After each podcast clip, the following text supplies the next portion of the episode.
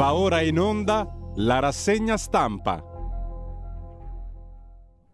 Un cordiale buongiorno a tutte le ascoltatrici e a tutti gli ascoltatori da Giulio Cainarca. Ben trovati all'appuntamento con la rassegna stampa. Sono le sette e trentadue e il venti di ottobre.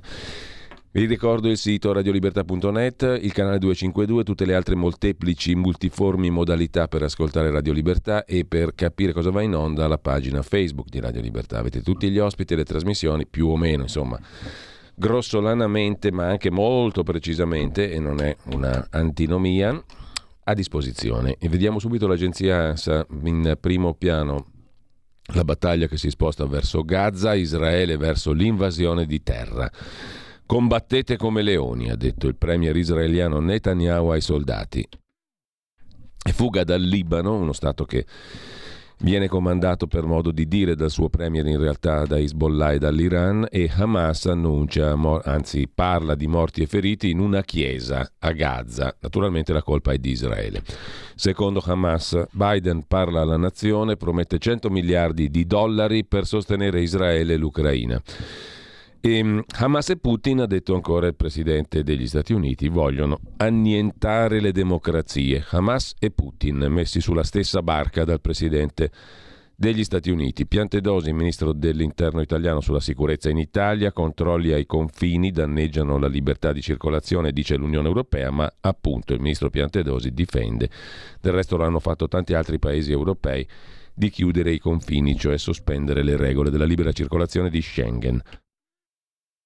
Ancora in primo piano sull'agenzia ANSA di stamani, altra notizia, il diciannove ottobre è il Pink Day, l'inquinamento dell'aria aumenta il rischio di tumore al seno, credo aumenti il rischio anche di tante altre cose, ma comunque il super bonus invece, che non c'entra nulla, drena altri quindici miliardi, in manovra finanziaria sale la tassa Airbnb al centodieci per cento, fondi disabilità inutilizzati, la manovra è un cantiere che seguiremo mano a mano, mentre sempre dalla prima pagina dell'agenzia ANSA di stamani c'è, oltre al dorso sportivo, in un liceo del Brindisino in Puglia si legge il libro di Vannacci, Il generale. La preside dice: stimoliamo il pensiero critico. È un'iniziativa di una docente che in una classe quinta delle superiori, in un liceo, nell'ambito di un percorso di educazione civica sullo sviluppo del pensiero critico, ha ritenuto di utilizzare questo libro in accordo con i ragazzi, alcuni dei quali avevano già il P D F, come centinaia, pare di migliaia, decine di migliaia di italiani che se lo sono letti. Oggi Francesco Borgonovo lo intervista sulla Verità, il generale Vannacci. Con ciò lasciamo il primissimo piano dell'agenzia ANSA. C'è da precisare, c'è da precisare, c'è da dar conto anche di una interrogazione presentata dal deputato leghista Toccalini a premier Meloni e guardasigilli Nordio su Zaki, l'egiziano che studiava a Bologna, può fomentare cellule dormienti, le sue parole su Netanyahu serial killer. Toccalini chiede al governo iniziative sul rischio terrorismo. Le parole di Zaki possono svegliare eh, terroristi dormienti, terroristi islamici naturalmente. E con questo lasciamo la prima pagina dell'agenzia ANSA. A proposito dell'ANSA va mh, segnalata una notizia che è ripresa da svariati giornali sul Captagon. Cos'è il Captagon? È la cosiddetta droga del Jihad, della guerra coranica, un'anfetamina diffusa in Medio Oriente che fa sentire invincibili. Le anfetamine tipo Captagon, la droga che secondo i media israeliani avrebbero preso i terroristi di Hamas prima degli attacchi del sette ottobre, sono la droga dei kamikaze e anche degli integralisti islamici che fanno le operazioni suicide e omicide e stragiste. Comunque, detto questo, andiamo adesso a vedere non le prime pagine dei giornali, tra le prime pagine ci limitiamo al Quotidiano di Sicilia, perché sono amici nostri. Riforma province bloccata in Parlamento, ancora sprechi, immobilismo, inefficienze. Gli enti provinciali sono ancora vivi ma senza operatività, servono soltanto a pagare gli stipendi, denuncia il Quotidiano di Sicilia. Dal Quotidiano di Sicilia andiamo direttamente ad alcuni degli articoli segnalabili interessanti di oggi. In primo luogo vi segnalo su Tempi, Tempi.it, un punto di Giancarlo Gioielli, che sta seguendo da settimane in maniera molto precisa le vicende israeliane, il piano d'attacco via terra di Israele a Gaza. L'esercito è al confine, i primi a entrare i reparti speciali. Le diplomazie mondiali temono le conseguenze di un'operazione sul terreno. Non è la prima volta, ma questa può essere la miccia di un conflitto più ampio, e intorno all'allargamento del conflitto vedremo alcune riflessioni da varie testate. Le forze di elite, i riservisti israeliani, si sono dispiegati sui confini di Gaza. I primi ad entrare a nord della città potrebbero essere i reparti speciali. Obiettivo: salvare più ostaggi possibile, poi entrare aprendo la strada agli incursori. Mentre si intensificano le azioni in Cisgiordania e sul confine nord verso il Libano, da dove Hezbollah minaccia una pioggia di razzi, e i kibbutz e i villaggi vicini alla frontiera sono stati evacuati. Si contano a migliaia, almeno tremila i morti tra i palestinesi, ma nessuno sa dare le cifre esatte e soprattutto quanti civili sono rimasti sotto le macerie nell'operazione Spada di Ferro, che è la risposta israeliana al massacro dei terroristi di Hamas il sette di ottobre. Sul sussidiario punto net c'è un'intervista a Marco Di Liddo, direttore del Centro Studi Internazionali, CESI, a proposito di Israele e dell'offensiva di terra. Così Arabia Saudita e paesi sunniti indeboliscono il fronte degli Stati Uniti. Stati Uniti e paesi sunniti sono contro l'allargamento della guerra. Iran, Siria e Hezbollah sperano di coinvolgere le opinioni pubbliche arabe e i loro governi. Droni all'attacco su basi americane in Iraq e Siria. Israele che risponde al fuoco anticarri di Hezbollah partito dal Libano, segnali di aggravamento della situazione in Siria, tre leader di Hamas uccisi. Il rischio di un allargamento del conflitto israelo-palestinese è sempre più alto, anche se finora non c'è stato eh, l'episodio scatenante che può far precipitare la situazione, scrive il sussidiario punto net. Anche la vicenda del missile sul parcheggio dell'ospedale di Gaza rimane oggetto di discussione, senza che si sposi definitivamente l'una o l'altra versione: attribuire le colpe all'esercito israeliano o a un errore della controparte palestinese. Neanche la versione più accreditata ora, quella dell'errore palestinese, può essere presa per oro colato. Comunque il conflitto in questo momento, spiega Marco Di Liddo, direttore del Centro Studi Internazionali, vede schierati da una parte gli Stati Uniti e i paesi sunniti, che vogliono tenere sotto controllo la situazione e evitare l'escalation, dall'altra Iran, Siria e Hezbollah, che spingono in direzione opposta perché si creino le condizioni, cioè per innalzare la tensione, coinvolgendo le opinioni pubbliche arabe, costringendo così anche i paesi dell'area più riottosi a schierarsi più decisamente contro Israele. Intanto, in attesa di capire quale sarà la vera risposta di Israele all'attacco del sette ottobre, i bombardamenti su Gaza continuano. Il ministro israeliano della difesa, Yoav Gallant, ha fatto capire che l'operazione di terra potrebbe essere imminente. L'evoluzione della situazione dipenderà da come verrà condotta, da quali reazioni susciterà. La decisione spetta al gabinetto di guerra israeliano. Basi americane, in Iraq prima, in Siria poi, sono state attaccate con droni. Azione dimostrativa o avvertimento che fa presagire a cosa potrebbe portare il conflitto israelo-palestinese? Un attacco su infrastrutture militari statunitensi, osserva Marco Di Liddo nell'intervista al sussidiario punto net, ha di per sé poco di dimostrativo. Viene presa di mira la principale potenza militare al mondo, l'attore politicamente più importante in Medio Oriente. Dato per verificato l'attacco, va inserito nel contesto del processo negoziale che gli Stati Uniti stanno portando avanti. Stati Uniti e paesi sunniti stanno lavorando per una soluzione quanto più pacifica, contenitiva della crisi. Dall'altra parte, invece, Hamas, Hezbollah, Iran e Siria vogliono l'escalation. Se gli Stati Uniti rispondessero in maniera forte ad azioni di questo tipo, una società araba già in ebollizione potrebbe porre i governi sunniti in una posizione di difficoltà, esacerbando il conflitto. Al momento gli Stati Uniti stanno facendo l'impossibile per tenere tutto sotto controllo. Una cosa curiosa la racconta invece il venerdì di Repubblica di questa mattina, una baita promessa per ebrei in Valsesia. Cambiare aria. Negli ultimi mesi varie famiglie israeliane avevano deciso di trasferirsi in Valsesia, tra le montagne piemontesi. Le abbiamo incontrate, fotografate, felici. Poi però è scoppiata la guerra, racconta Francesca Bolino dalla Valsesia, dal Vercellese. Molto Bello il servizio, molto interessante, ve lo segnalo sul venerdì di Repubblica. Volevo un luogo tranquillo, racconta una coppia che si è trasferita dalla Galilea in Valsesia, l'ho condiviso sui social, tutto è iniziato così, a parte le bellissime case in pietra meravigliose della Valsesia che corredano il servizio fotografico.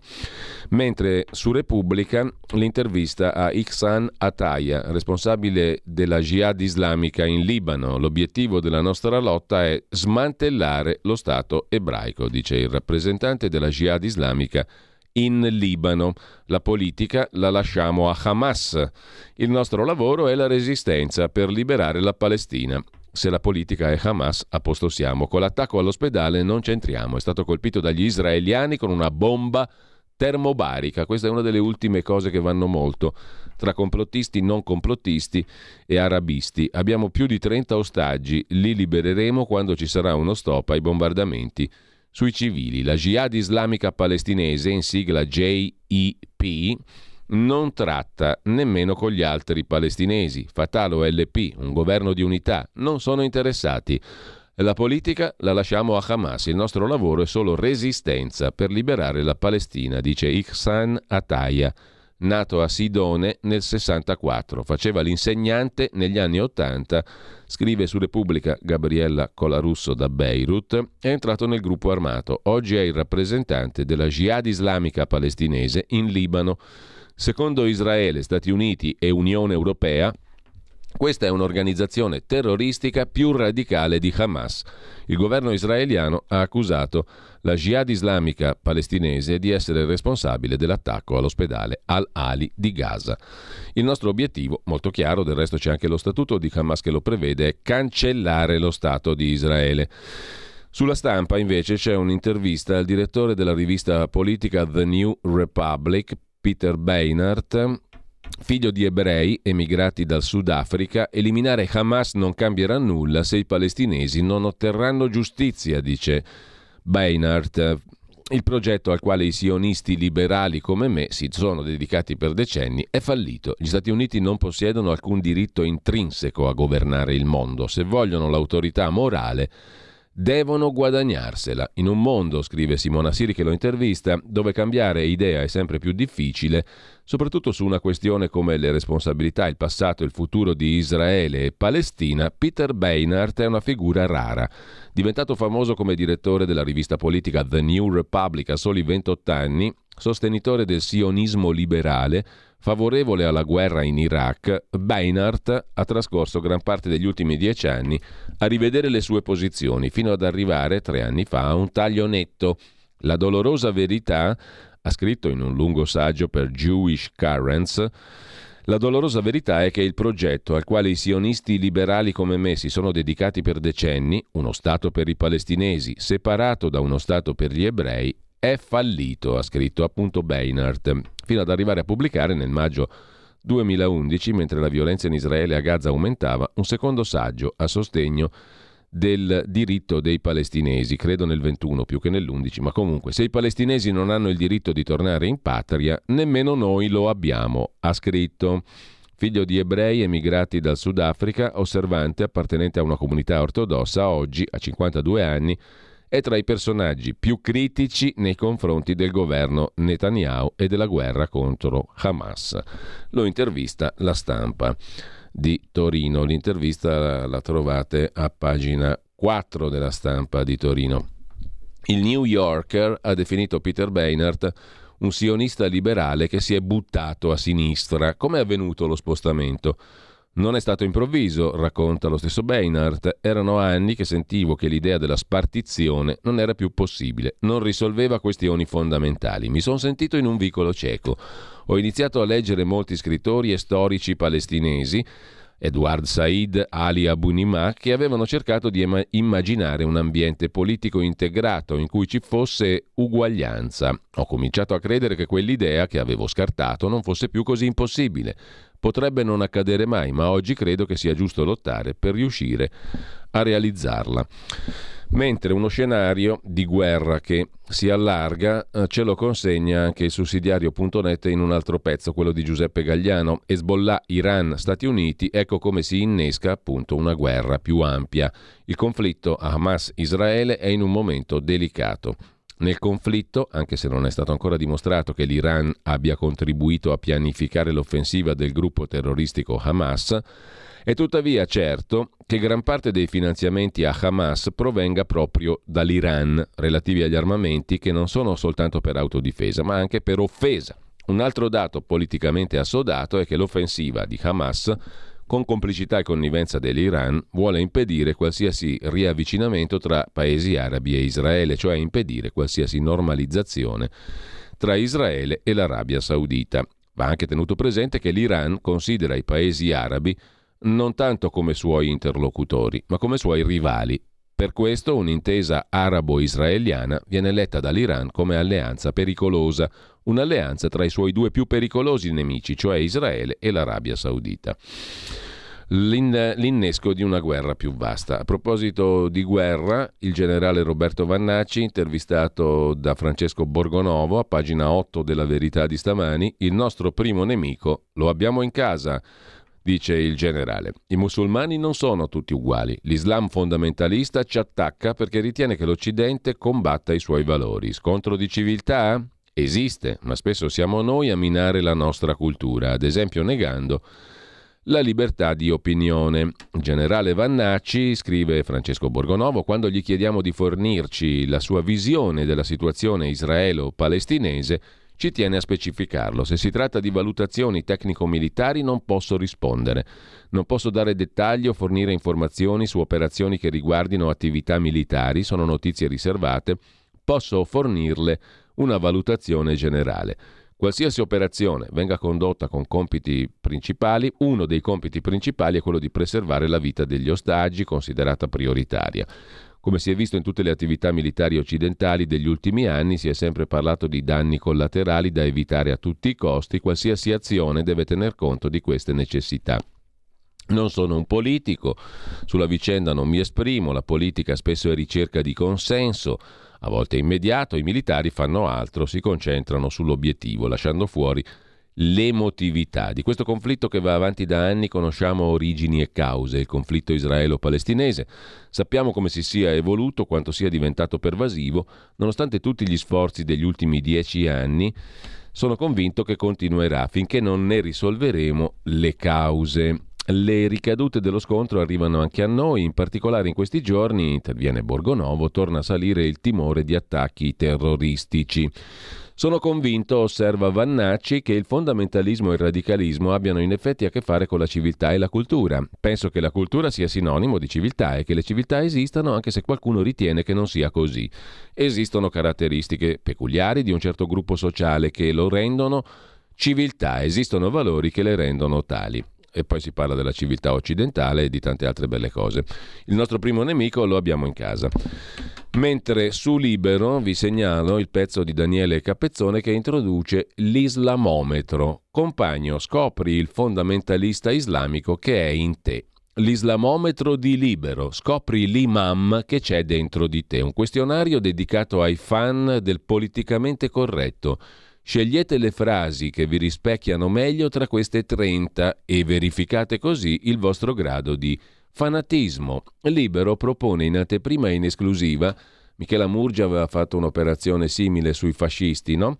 L'islamometro. Si tratta di un questionario rivolto a commentatori terzomondisti e rigorosamente di sinistra, a cripto-antisemiti politicamente correttissimi, alle velate dell'odio anti-Israele, agli odiatori dell'Occidente dislocati preferibilmente a Manhattan, ai guru e paraguru dell'acrobazia dialettica progressista. Scegli, caro lettore, tra queste trenta ipotesi le frasi che rispecchiano meglio il tuo pensiero e che comunque ti sembrano più efficaci per indossare bene in società il tuo filo islamismo antisionista e, for- e forse pure vagamente antisemita. Sono trenta le frasi che si devono scegliere. Se ehm, tu con, ne scegli da zero a dieci, sei a bassa radicalizzazione islamica, devi impegnarti di più. Se ne scegli e ti riconosci da undici a venti frasi, sei sulla buona strada. Potresti dare qualche suggerimento a un imam acceso, ma puoi fare meglio. Da ventuno a trenta, se le selezioni tutte, proprio se sei un islamista di quelli ottimi riusciti, sei un imam a elevata radicalizzazione oppure un ospite di alcuni talk show. È anche ammesso il cumulo delle ipotesi. Per esempio, tra le trenta frasi: Hamas ha certamente sbagliato, però il governo israeliano li ha provocati. due. Bisogna capire le ragioni di Hamas. tre. Hamas è un'organizzazione politica e sociale, fuorviante parlare di terrorismo. quattro. Ho tanti amici ebrei. cinque. Non sono a favore di Hamas, sono a favore dei palestinesi, e via dicendo. Se tu ti riconosci in tutte e trenta le frasi, sei un imam, oppure un ospite di alcuni talk show. L'islamometro di Libero. Cavoli. Sempre su Libero, due pagine, otto e nove, la prima, Maurizio Stefanini intervista David Meghnagi. David Meghnagi è membro della comunità ebraica romana, nato a Tripoli, ideatore del master di secondo livello in didattica della Shoah all'Ateneo di Roma tre, all'interno del quale, all'interno della quale università dirige un progetto di catalogazione della musica concentrazionaria. È professore di psicologia clinica dinamica presso la Facoltà di Scienze della Formazione dell'Università di Roma tre. È stato vicepresidente dell'Unione delle Comunità Ebraiche Italiane. Se difende Israele, dice Meghnagi, l'Occidente si salva dalla distruzione. L'odio contro gli ebrei torna nelle teorie del complotto, dice il professor Meghnagi. I pogrom antisemiti e la scomparsa dei cristiani nel mondo islamico sono il segnale di un pericolo mortale per la civiltà. E ancora il conflitto. Tutti gli stati islamici sono già pronti ad allargare il conflitto, dall'Iran alla Turchia fino all'Arabia, dice in modo molto chiaro David Meghnagi a pagina otto di Libero. La conquista, l'obiettivo dei terroristi è ricostruire il califfato e riconquistare violentemente i territori perduti. L'attacco del sette ottobre era in preparazione da anni, osserva il professor Meghnagi, e il pericolo è stato ampiamente sottovalutato. La scelta della data aveva un valore di richiamo simbolico, identitario. Per Hamas e Jihad islamica, la guerra contro Israele ha come obiettivo un sol- una sollevazione generale del mondo islamico contro Israele, ebrei e Occidente.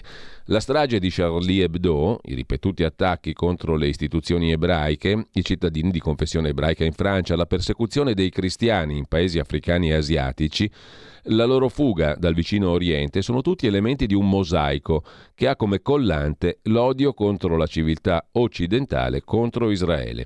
Nella visione dell'Islam radicale, i regimi arabi, disponibili al dialogo con Israele e con l'Occidente, sono eretici da sradicare per ricostruire il califfato. Basta leggere Qutb e Hassan al-Banna, cioè i fondatori della fratellanza musulmana. L'obiettivo è la ricostruzione del califfato, la riconquista violenta di tutti i territori che sono, so- che sono stati in passato sotto controllo islamico. Su questa strada c'è anche l'ottima Turchia, oltre che l'Iran e l'Arabia Saudita, che finge di essere amica. È molto interessante il, eh, la conversazione di Maurizio Stefanini su Libero, a pagina otto, con il professor David Meghnagi. A seguire, a pagina nove, sempre Maurizio Stefanini non si occupa dell'islamometro, ma di dieci domande chiave su Israele e Palestina. Perché non esiste uno Stato arabo in Terra Santa? È mai esistito uno Stato arabo palestinese prima del millenovecentoquarantotto? Le responsabilità delle potenze islamiche che hanno sfruttato i profughi. Il nome Palestina, ricorda Stefanini, viene da Filistei, un popolo di origine greco-micenea, acerrimo nemico degli ebrei, ma che stava solo attorno all'area di Gaza. A partire dalle storie di Erodoto, quarto secolo avanti Cristo, il termine è usato per un'area più ampia. Solo nel centotrentacinque dopo Cristo, con l'imperatore Adriano, diventa termine ufficiale per la provincia romana, fino ad allora definita Giudea. Da lì iniziano le altre domande. Lo Stato di Israele è riconosciuto dalle Nazioni Unite? Ovviamente sì. Prima del quarantacinque c'erano ebrei in Terra Santa? Certamente sì. Cos'è accaduto nel quarantasette quarantotto? Chi ha cacciato gli arabi dalla Palestina? Cos'è l'U N R W A, l'Agenzia delle Nazioni Unite per il soccorso e l'occupazione dei rifugiati palestinesi nel vicino Oriente? Perché non esiste ancora uno Stato palestinese? Cosa è Hamas? Cos'è la N P? E perché l'Iran vuole distruggere Israele? Sono le dieci domande, anche queste molto utili, a pagina nove di Libero. Da Libero passiamo invece, a proposito di guerra, al Giorno, che ricorda la giornata di oggi, il venti di ottobre del millenovecentoquarantaquattro, su Milano, il quartiere di Gorla, le bombe sui bambini, una strage di bambini sotto le bombe statunitensi. Io sopravvissuta per una nota, scrive e racconta oggi Carla Clerici, ottantasette anni, sopravvissuta alla strage di Gorla. Che dolore ricordare quel giorno, scampata al raid aereo sulla scuola che uccise centottantaquattro bambini.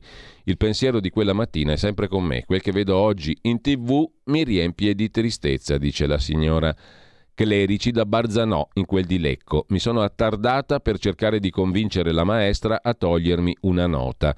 Non ci sono riuscita, ma questa cosa mi ha salvato la vita, dice la signora Carla, ottantasette anni, che vive con il marito a Barzanò, nella Brianza lecchese. Sono passati quasi ottanta anni. Ha la voce che ancora le trema quando parla di quel venti ottobre quarantaquattro. Alle undici e ventinove di quel giorno, giornata di sole splendida, una bomba sganciata da un aereo statunitense distrusse la sua scuola, la elementare Francesco Crispi, in piazza Re di Puglia, nel cuore del quartiere di Gorla, Milano. Morti centottantaquattro bambini, quattordici insegnanti, quattro bidelli, la direttrice della scuola. A pagina cinque del quotidiano nazionale l'intervista alla signora Carla sulla strage di Gorla, mentre c'è un'altra intervista su Avvenire, pagina cinque, il conflitto in Israele è un innesco potente, parla il magistrato Stefano D'Ambruoso, uno di quelli che tanti anni fa fecero indagini sul terrorismo islamico. Daesh, lo Stato islamico, è usato come ombrello dai lupi solitari. L'Italia corre rischi concreti più da singoli individui imprevedibili che da cellule strutturate, secondo l'ex sostituto procuratore, anzi credo sia ancora adesso sostituto procuratore dopo una parentesi in politica, sì. Oggi è sostituto procuratore a Bologna Stefano D'Ambruoso. A Milano, Torino, Napoli, Viterbo e Forlì sono attive comunità radicalizzate. Chiudere Schengen ha comunque un senso. Sospendere Schengen può complicare i percorsi dei terroristi. Le espulsioni preventive dall'Italia funzionano, dice il dottor D'Ambruoso ad Avvenire. Mentre tra poco, dopo la pausa, sentiamo quattro minuti e mezzo delle parole sempre da ascoltare di una grande donna, Antonia Arslan, in Artsakh, che era l'enclave armena dentro l'Azerbaigian, brutalmente e eh, orribilmente sloggiati tutti, pulizia etnica, lo si può dire, oggi c'è Travaglio che ci insegna che bisogna essere precisi con le parole. Ebbene, questo è il caso di esserlo. Pulizia etnica. In Artsakh abbiamo visto cos'è un genocidio, anzi, più precisamente ancora utilizza questo termine la signora Arslan, la professoressa Arslan. Un video inviato a Tempi, Tempi.it, lo trovate in home page, dall'autrice della Masseria delle Allodole, in occasione dell'incontro di Tempi, domani alle dieci e trenta, via Pisanello uno, Teatro Rosetum, Centro Culturale Rosetum, sulla cacciata degli armeni dal Nagorno-Karabakh. Lo ascoltiamo tra pochissimo.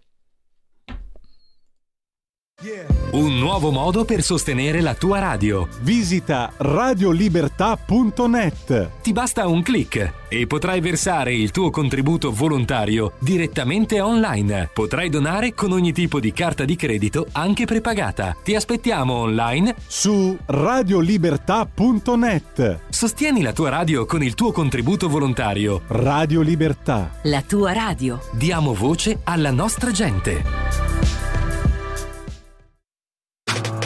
Stai ascoltando Radio Libertà, la tua voce libera, senza filtri né censura. La tua radio.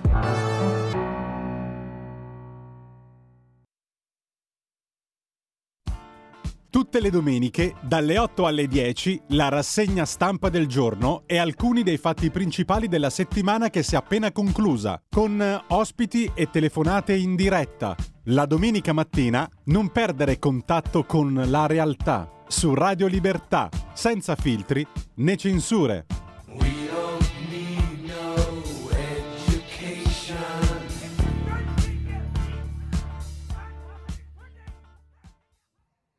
Buongiorno cari amici di Tempi, vorrei essere con voi, vorrei essere con voi, portare la mia testimonianza, parlare di questa meravigliosa, piccola nazione che era l'Artsakh e che oggi è scomparsa.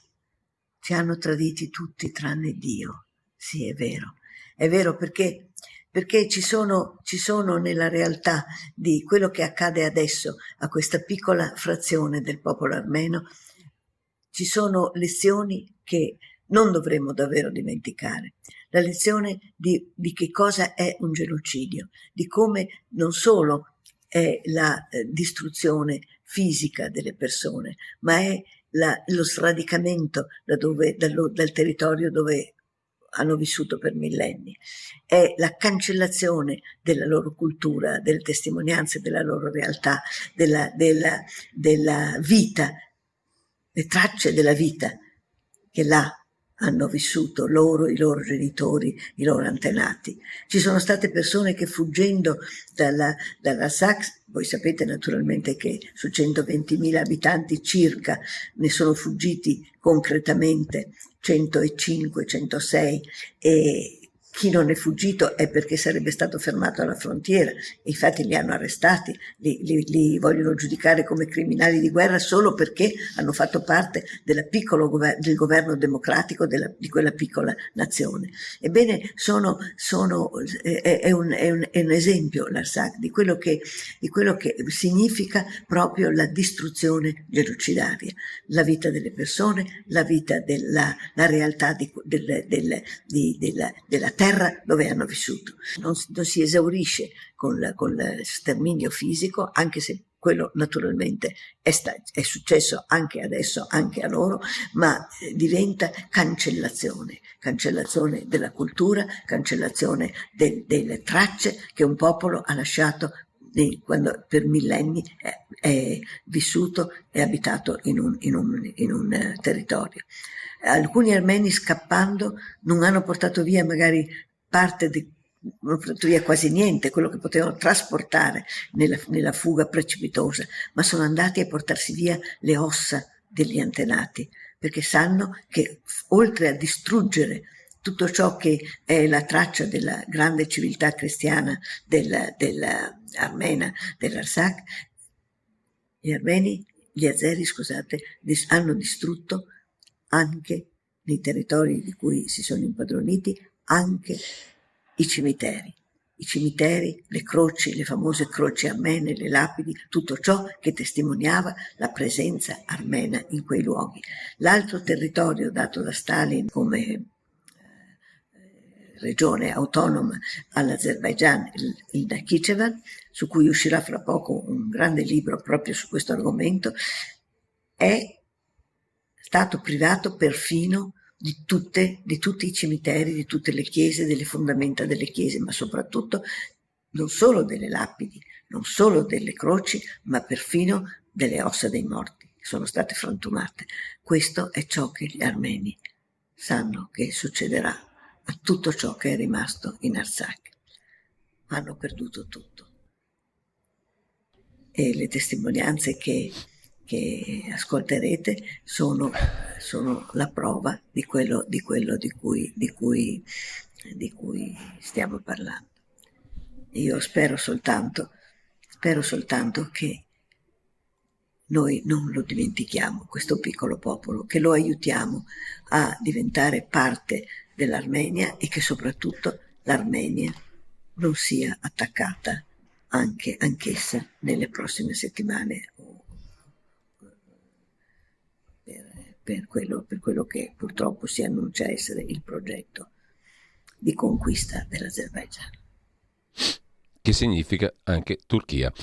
Sono onorato nella mia esperienza qui in questa radio di aver potuto parlare, di aver conosciuto Antonia Arslan. In questo video l'avete ascoltata, è un saluto appello che la grande scrittrice di origini armene ha voluto inviare a Tempi, tempi punto it, in occasione dell'incontro pubblico previsto per domani, sabato ventuno ottobre alle ore dieci e trenta al Teatro Rosetum a Milano, via Pisanello uno. Ci hanno tradito tutti tranne Dio, la fine dell'Artsakh. La fine, punto di domanda, l'esodo di un popolo è il titolo dell'incontro organizzato da Tempi con Esserci, Centro Rosetum, Associazione Le Vedette. Domani alle eh, ore dieci e trenta al Teatro Rosetum, via Pisanello uno, Milano.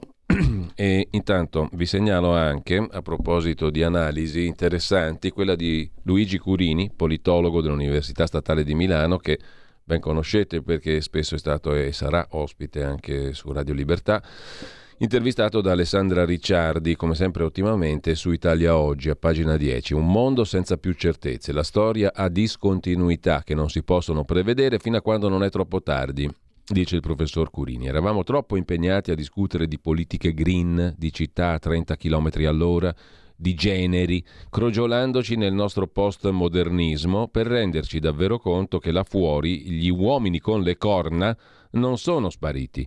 Al contrario, c'è ancora una buona fetta di umanità che è pronta a uccidere e a morire in nome di parole che farebbero inorridire qualunque benpensante nel suo salottino. Sangue, religione, terra, fame, odio, orgoglio, pregiudizio. Così il professor Curini, le grandi narrazioni ideologiche in competizione tra di loro, che avevamo prima del muro, osserva Curini, sono andate in soffitta, lasciando spazio a partiti con proposte politiche sempre più simili tra di loro, che sempre più spesso delegano il potere a tecnocrazie che nessuno ha votato. È molto interessante la chiacchierata a pagina dieci di Italia Oggi con il professor Luigi Curini, che dà ancora un senso a quella cosa che è la politologia, che molte volte ne ha ben poco di senso. In ogni caso vi segnalo anche un'altra chiacchierata molto interessante, breve, sintetica, in prima pagina sul Foglio di oggi, quella di Giulio Meotti con l'ex direttore di Charlie Hebdo, Philippe Val. Perché l'attacco di Hamas a Israele ci preoccupa? Perché è l'unico paese di quella regione in cui si respira lo spirito europeo. Così sul Journal du Dimanche Philippe Val, l'ex direttore di Charlie Hebdo, che dal duemilasei vive sotto protezione della polizia. Porte finestre antiproiettili, una safe room, cinque agenti di polizia davanti casa ventiquattro ore su ventiquattro e il programma UCLAT due, di cui beneficia l'ambasciatore di Israele a Parigi. Philippe Val è stato tra i primi, nell'intellighenzia francese, a prendere le difese di Israele dopo il sette di ottobre. L'Europa è costruita sulla filosofia greca, sulla cultura giudaico-cristiana, questo è il materiale, la base dell'Europa, e anche Israele è stata costruita così, dice Philippe Val al Foglio. Siamo figli di Omero, della Bibbia, sono i due libri che stanno all'inizio della biblioteca europea. Quanto a Gaza, lo Stato di Israele fu fondato nel quarantotto, ma il progetto di sradicare gli ebrei è precedente. Già negli anni trenta i fratelli musulmani e gli imam, come al-Husseini, avevano in progetto di distruggere gli ebrei e fecero un'alleanza con Hitler. Al tempo non c'era il problema territoriale, ma soltanto l'antisemitismo. E penso che l'antisemitismo è ancora una delle ragioni che impediscono la risoluzione del conflitto. Non puoi parlare con chi vuole sradicare il tuo popolo e paese. Non è una buona base di discussione. Non è forse il caso per tutti gli arabi, ma sono sempre i radicali che saturano il dibattito e prendono in ostaggio il resto della comunità palestinese. Si sentono solo quelli di Hamas e il resto ha paura. Sotto casa di Philippe Val a Parigi, racconta ancora Giulio Meotti, hanno sfilato le manifestazioni anche con bandiere di Hamas. In queste manifestazioni si sente sempre morte agli ebrei. Incredibile, ma è così, osserva Val. Nel sessantasette il filosofo Vladimir Yankelevich spiegò perfettamente che l'antisionismo degli ambienti della sinistra accademica, culturale e mediatica è una forma di antisemitismo. L'antisionismo è un'incredibile manna dal cielo perché ci dà il diritto e il dovere di essere antisemiti in nome della democrazia. E se gli ebrei fossero essi stessi nazisti sarebbe meraviglioso. Così quando ci sono morti e massacri tra musulmani non è importante, non c'è il nemico giusto, possono morire, non è un problema, se ne infischiano, ma quando c'è Israele si scagliano. La differenza è la misura dell'antisemitismo.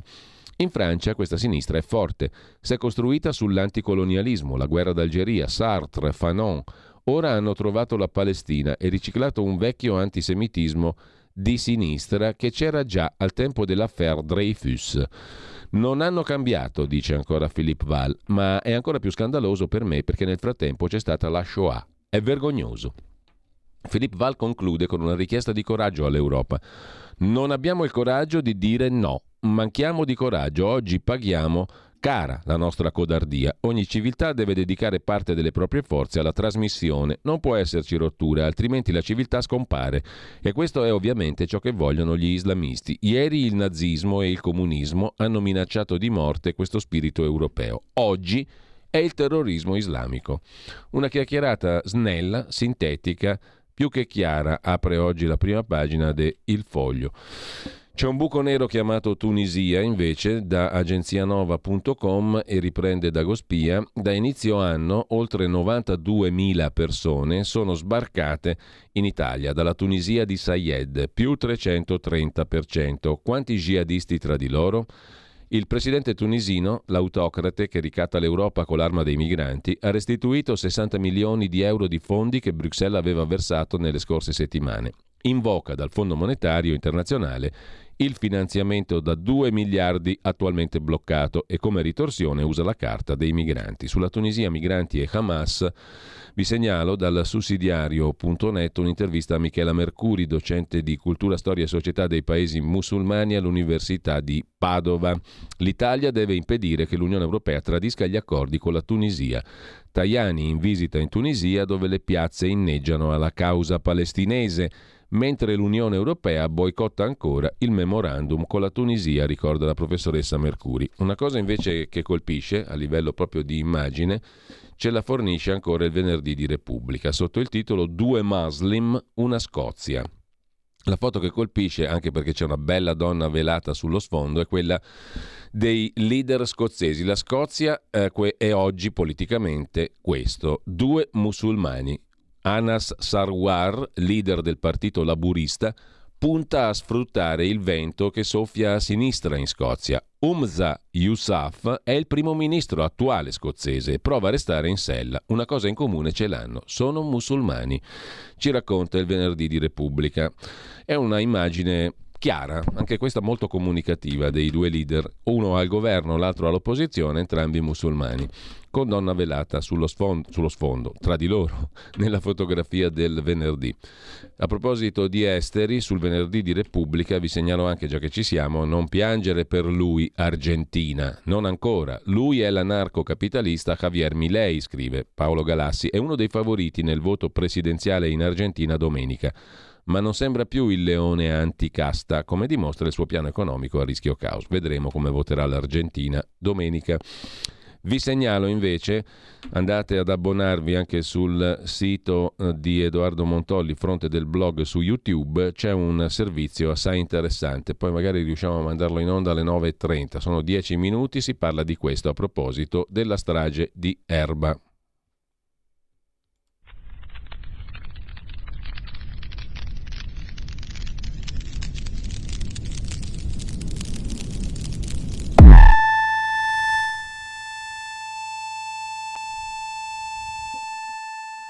Una consulenza che riapre il caso. Nella casa del massacro c'era già qualcuno prima che arrivasse Chi Raffaella Castagna. Di Raffaella Castagna, il pomeriggio dell'undici dicembre duemilasei, due ore prima della strage. E allora lo sentiremo il puntuale resoconto, e meno male che c'è stato lui insieme a Felice Manti, di Edoardo Montolli, che con una certosina pazienza si sono letti gli, eh, gli atti, hanno ascoltato tutti gli audio, hanno rimesso insieme tutti i pezzi e hanno fatto un lavoro giornalistico straordinario, straordinario non soltanto per Olindo Romano e Rosa Bazzi, ma per tutti noi, perché è un'opera di ricostruzione della verità su uno dei casi più atrocemente deformati che la storia giudiziaria e non solo d'Italia ricordi. Quando sarà fatta giustizia avremo modo di ripercorrere, anzi l'avremo modo di farlo ancora prima, perché eh, da partire da settimana prossima cominceremo ad analizzare, è stata depositata la richiesta di revisione del processo de, da parte dei difensori di Olindo Romano e Rosa Bazzi. Lì dentro ci sono tantissimi insegnamenti per tutti noi, ripeto, non è una questione che riguarda solo quei due là, che pure marciscono in carcere da diciassette anni, ingiustamente, o perlomeno eh, limitiamoci al fatto che secondo la Costituzione e la legge italiana uno non può essere messo in carcere e condannato se c'è un ragionevole dubbio che rimane in piedi. Qua, rimasti in piedi dopo diciassette anni, ce ne sono una caterva di ragionevoli dubbi, quindi stiamo infrangendo i nobilissimi principi della nostra Costituzione e della legge italiana, se vi pare poco, in maniera flagrante, a danno non di due privilegiati, come spesso no, sono le liti tra politici e magistrati, mh? che si mordono tra di loro e non, e non cambia niente per nessuno, tantomeno per noi. Qua stiamo parlando di due come noi, di due cittadini comunissimi i quali da diciassette anni altro che ragionevoli dubbi hanno sulla loro condanna, caterve di ragionevoli dubbi che illustreremo uno per uno sulla base del puntualissimo lavoro degli avvocati eh, Fabio Schembri, Luisa Bordò, Nico D'Ascola, Patrizia Morello, i quali hanno lavorato tutti, e i consulenti, fior di eccellenze nel campo medico e scientifico, tutti gratis da diciassette anni a questa parte. Va dato loro un ringraziamento colossale anche come cittadini di questa sderenata Repubblica. In ogni caso, in ogni caso su A D N Cronos c'è il resoconto di una lettera che Olindo Romano ha scritto a Marco Oliva, conduttore della trasmissione Iceberg su Tele Lombardia. Sono contento che finalmente la richiesta di riaprire il caso è arrivata al Tribunale di Brescia. Speriamo bene, scrive Olindo Romano. Che dire, ora che l'attesa dell'invio è finita, non vedo l'ora che si recuperi tempo per riaprire subito il caso. Ho sempre paura che qualcuno possa mettere il bastone tra le ruote, ma lo confido a te, scrive a Marco Oliva, e Olindo Romano, forse più delle altre volte, sono un po' più fiducioso nella giustizia. Con Rosa ne parliamo non tanto perché il tempo che abbiamo poco lo dedichiamo a noi. Cosa dire? Incrociamo le dita. Mentre il ventiseienne somalo, che a Firenze ha picchiato e derubato il novantunenne Giampaolo Matteuzzi, avrebbe commesso una seconda brutale aggressione. Se la sarebbe presa con un prete, padre Giuseppe Pagano, priore della Basilica di Santo Spirito a Firenze, il quale ha raccontato: è spuntato fuori dal nulla, ma preso a pugni, ma gettato a terra. ventiseienne, già noto alla polizia, il permesso che gli garantiva la permanenza in Italia era scaduto mentre si trovava in carcere. Cosa dobbiamo fare ancora per levarcelo di torno, questo qui? E adesso finalmente è venerdì, ragazzi, si tira un po' il fiato, eh, e... vediamo le ultime avventure di Giambrunasca, ovvero il compagno del Premier. Giorgia Meloni, Striscia la notizia, mh, ha mandato in onda la stagione degli amori di Giambrunasca, il quale è dotato di un esprit de finesse veramente notevole, come documentano i suoi fuori onda, che Striscia la notizia sta inanellando. E ora è giunto il momento di documentare la stagione degli amori dei Giambruni.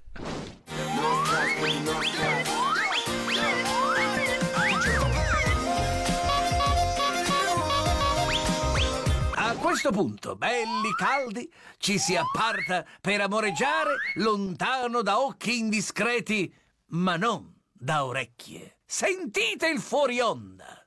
La posso toccarmi il pacco mentre no, mi parli? L'hai già fatto. Tu sei fidanzata? Sì, gliel'hai già chiesto stamattina, Andrea. Sei per turista? Come ti chiami? Siamo già conosciuti. Dove ti ho già visto? Ero ubriaco. Come, amore? Lata, sai che io sono una tresca, non so tutta la mia setta, adesso sei anche tu. Però stiamo cercando anche una terza partecipante, per noi facciamo le trisom.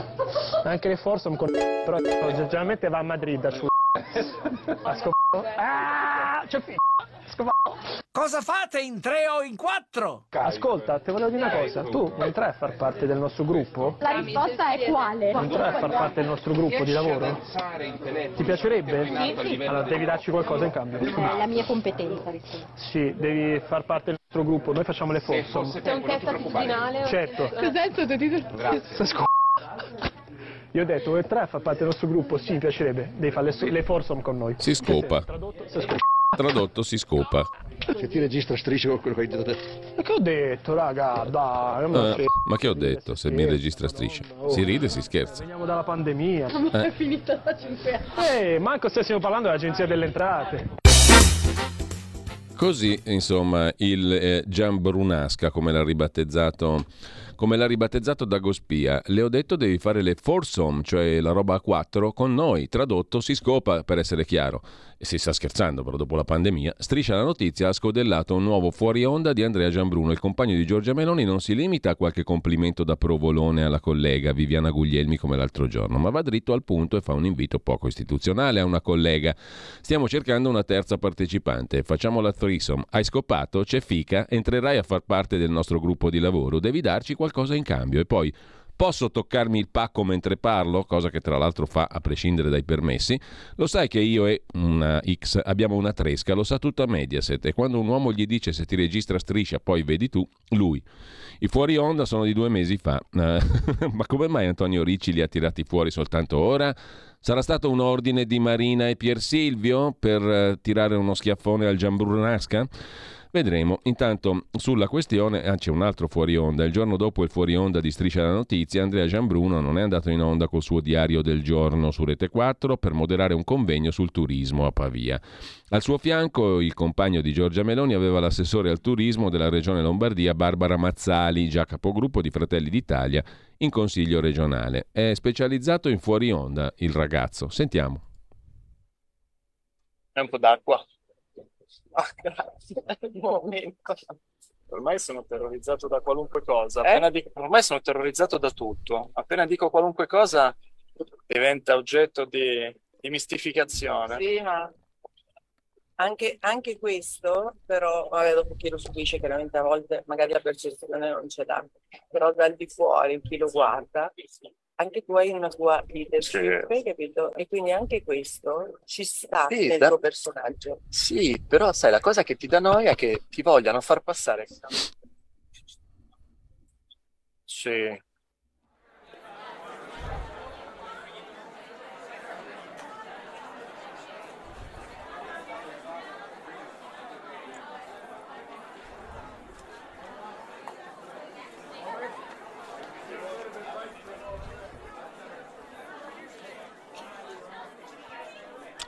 Insomma, per farla corta, l'assessora Mazzali gli ha detto, beh, insomma, anche questo fa parte del personaggio, ti dà una caratteristica di leadership. Boh, contenti loro. Comunque, ehm, vi segnalo su questo tema imprescindibile, la sorte di Giambruno, il commento, la rubrica L'avvelenata di Guia Soncini sull'inchiesta punto it.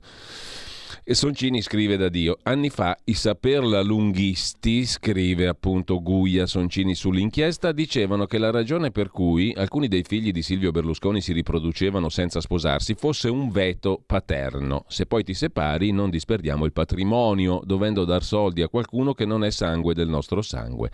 Mi è tornato in mente ieri, mentre pensavo quanto è stata sveglia Giorgia Meloni a non sposarsi. Quanto aver evitato di dire finché morte non ci separi sia stato il gesto che più la qualifica come statista, come politologa, come pianificatrice, che come tutte noi si prende delle cotte per degli impresentabili, ma mica le degna di un sigillo formale. Mi è tornato in mente, non mentre smaltivo la lista dei temi di cui avrei dovuto scrivere. Potrei scrivere di quel tal spettacolo, sono andata a Londra a vederlo, potrei scrivere di tante altre cose, potrei principiare il culturale in vari modi, potrei rendere utile il fatto di andare in giro per il mondo a vedere e leggere cose, ma poi alla fine c'è da occuparsi ogni cazzo di giorno di belli capelli Giambruno. Ditemi voi se è vita questa, se una può mai fare l'intellettuale nell'epoca in cui c'è un Giambruno al giorno. Il mercoledì c'è Belli Capelli che dice a chi che siamo tutti invidiosi del suo ciuffo. Il giovedì c'è Belli Capelli che interpreta Verdone in Un sacco bello. Oggi, se ci vogliono male, ci sarà come minimo un giornalista schiena drittista che chiede conto alla Meloni di Belli Capelli in quel filmato. Ma Belli Capelli è oggetto del commento anche di Paolo Giordano sul Giornale. I fuori onda di Giambruno, scrive Il Giornale, spiazzano Mediaset. Striscia la Notizia torna a pungere il conduttore, che è il compagno di Giorgia Meloni, con altre battute e audio rubati in studio. Striscia conferma di non guardare in faccia a nessuno. E bisogna dire che in passato ha preso di mira perfino Pier Silvio Berlusconi, scrive Il Giornale. Su Repubblica invece c'è un gustoso pezzo di Francesco Merlo, il racconto sul Giambruno, se il retrobottega svela quel Maranza col ciuffo che si trasforma in lupo. La rivincita sui social del fuorionda di Ricci racconta il mondo che governa l'Italia. Eh, lasciamo il Giambruno, ma per associazione di idee col Giambruno si collegano due notizie che vi giro così. Simula l'infarto per non pagare la cena in venti ristoranti. Arrestato, il truffatore usava sempre lo stesso stratagemma per non parlare, per non pagare il conto. Il tutto è accaduto in Spagna. Quest'altra pure è una giambrunata, si finge manichino in negozio per rubare, in manette è finito un ventiduenne. In questo caso siamo in Polonia e lo racconta A D N Kronos. Vogliamo sentire cosa ha detto Matteo Salvini? Certamente sì, da quel del Brennero, in quel del Trentino dove si vota Trento e Bolzano. Noi pensiamo a realtà come Bolzano, dove la convivenza è fondamentale, dove bisogna conoscersi, bisogna rispettarsi, però per quello che mi riguarda da tutti i punti di vista vengono e verranno sempre prima gli italiani.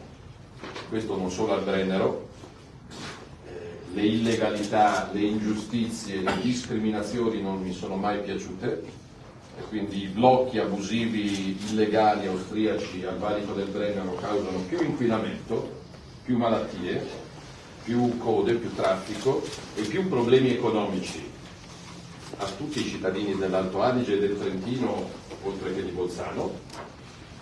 Sempre prima agli italiani, questo non solo al Brennero, illegalità, ingiustizie, discriminazioni, blocchi abusivi non mi sono mai piaciuti. Al valico del Brennero causano più inquinamento, più malattie, più code, più traffico, più problemi economici a tutti i cittadini. Le parole di Matteo Salvini a Bolzano. Bolzano Trento, si vota domenica.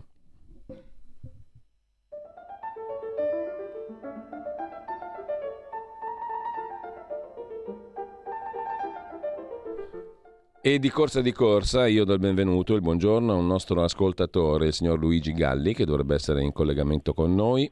Ci siamo sentiti per lunghi mesi. Il signor Galli ha fatto presente tramite la radio, da ascoltatore della radio, una questione che riguarda un certo numero di persone e non soltanto lui. L'ha portata all'attenzione del senatore Massimiliano Romeo, capogruppo dei senatori della Lega, e di altri, che sono riusciti una volta tanto a risolvere un problema. Ce lo racconta lui qual è il problema e qual è, qual è stata la soluzione. Signor Galli, buongiorno. Intanto sono contento anche di essere stato utile eh, come radio a questa cosa qua, no? Ce la racconta lei, ci fa capire chi riguarda e come è andata a finire. E mi pare di capire che ci sia anche da muoversi in fretta per risolvere il problema, no?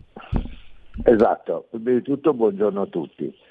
Eh, la questione è il famoso saldo e stralcio che c'è stato nel duemiladiciotto e nel duemilaventidue.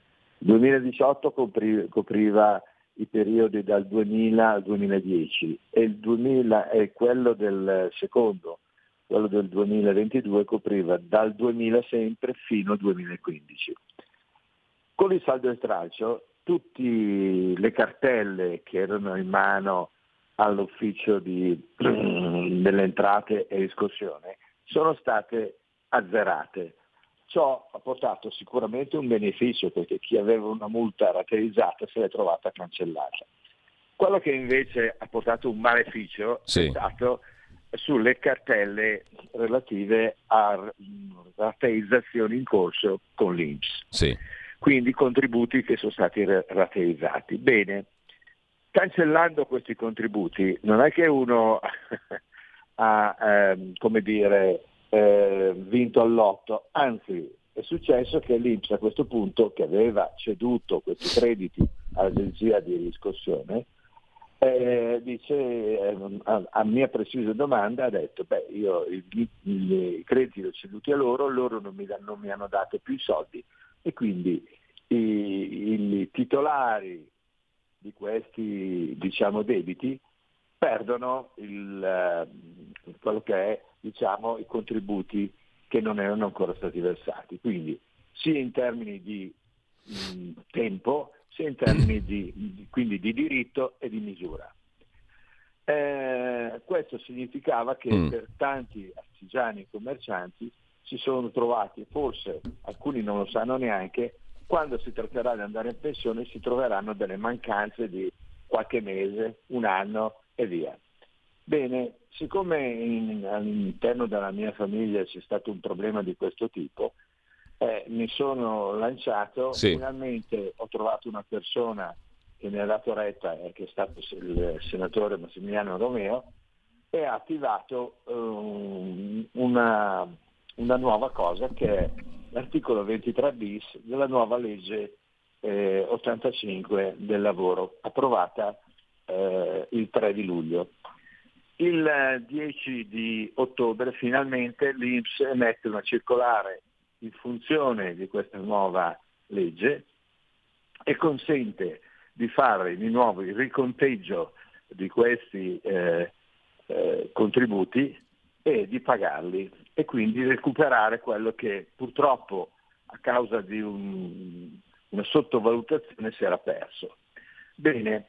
Eh, questo riconteggio, la domanda per effettuare questo riconteggio bisogna farla entro il trenta di novembre e bisogna pagare il, questi contributi entro il trentuno dodici. In questo modo si riescono a recuperare. Bene, c'è, c'è anche la possibilità che questi contributi possano venire rateizzati. Non è ben chiaro nella, nella circolare dell'I N P S ehm, quanto può durare questa rateizzazione, ma penso che ci saranno chiarimenti successivi. Questo sicuramente mh, porterà un, un bel vantaggio per chi deve andare in pensione, che si trova magari un anno in meno, un anno e mezzo in meno, sei mesi in meno, li può recuperare così. Questa è un po' tutta la, la sintesi della, della, della, di questo nuovo eh, articolo ventitré bis della legge su, sul lavoro.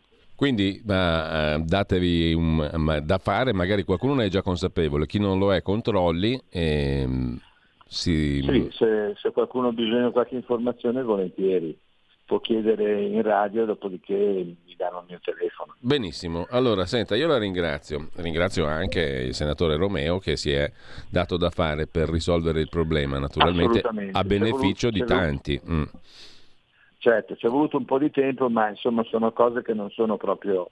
Eh, cioè, mi è voluto il tempo per mettere a punto la norma, Eh, il tempo per trovare anche i, le coperture finanziarie, perché anche questo mm. ha avuto il suo peso, però Bene. insomma ce l'abbiamo fatta. Bene, allora io ringrazio Luigi Galli con questa avvertenza che chi dovesse avere qualcosa da chiedere può rivolgersi alla radio e quindi noi faremo da tramite, come abbiamo fatto anche in questo caso, e per fortuna questa volta la politica è servita a qualcosa e anche sì, noi, esatto, nel nostro piccolo. Esatto.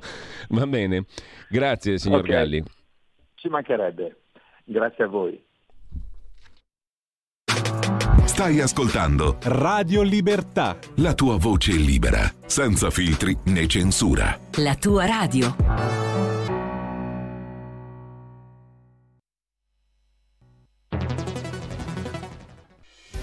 Quotidiano di Sicilia, il quotidiano d'Italia, l'informazione che ribalta i luoghi comuni, una vera visione dei fatti, l'Italia vista da sud.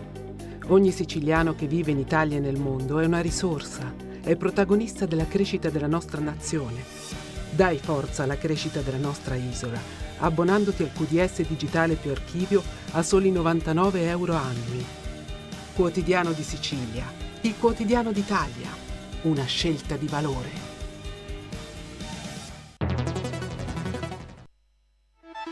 Stai ascoltando Radio Libertà. La tua voce libera, senza filtri né censure. La tua radio.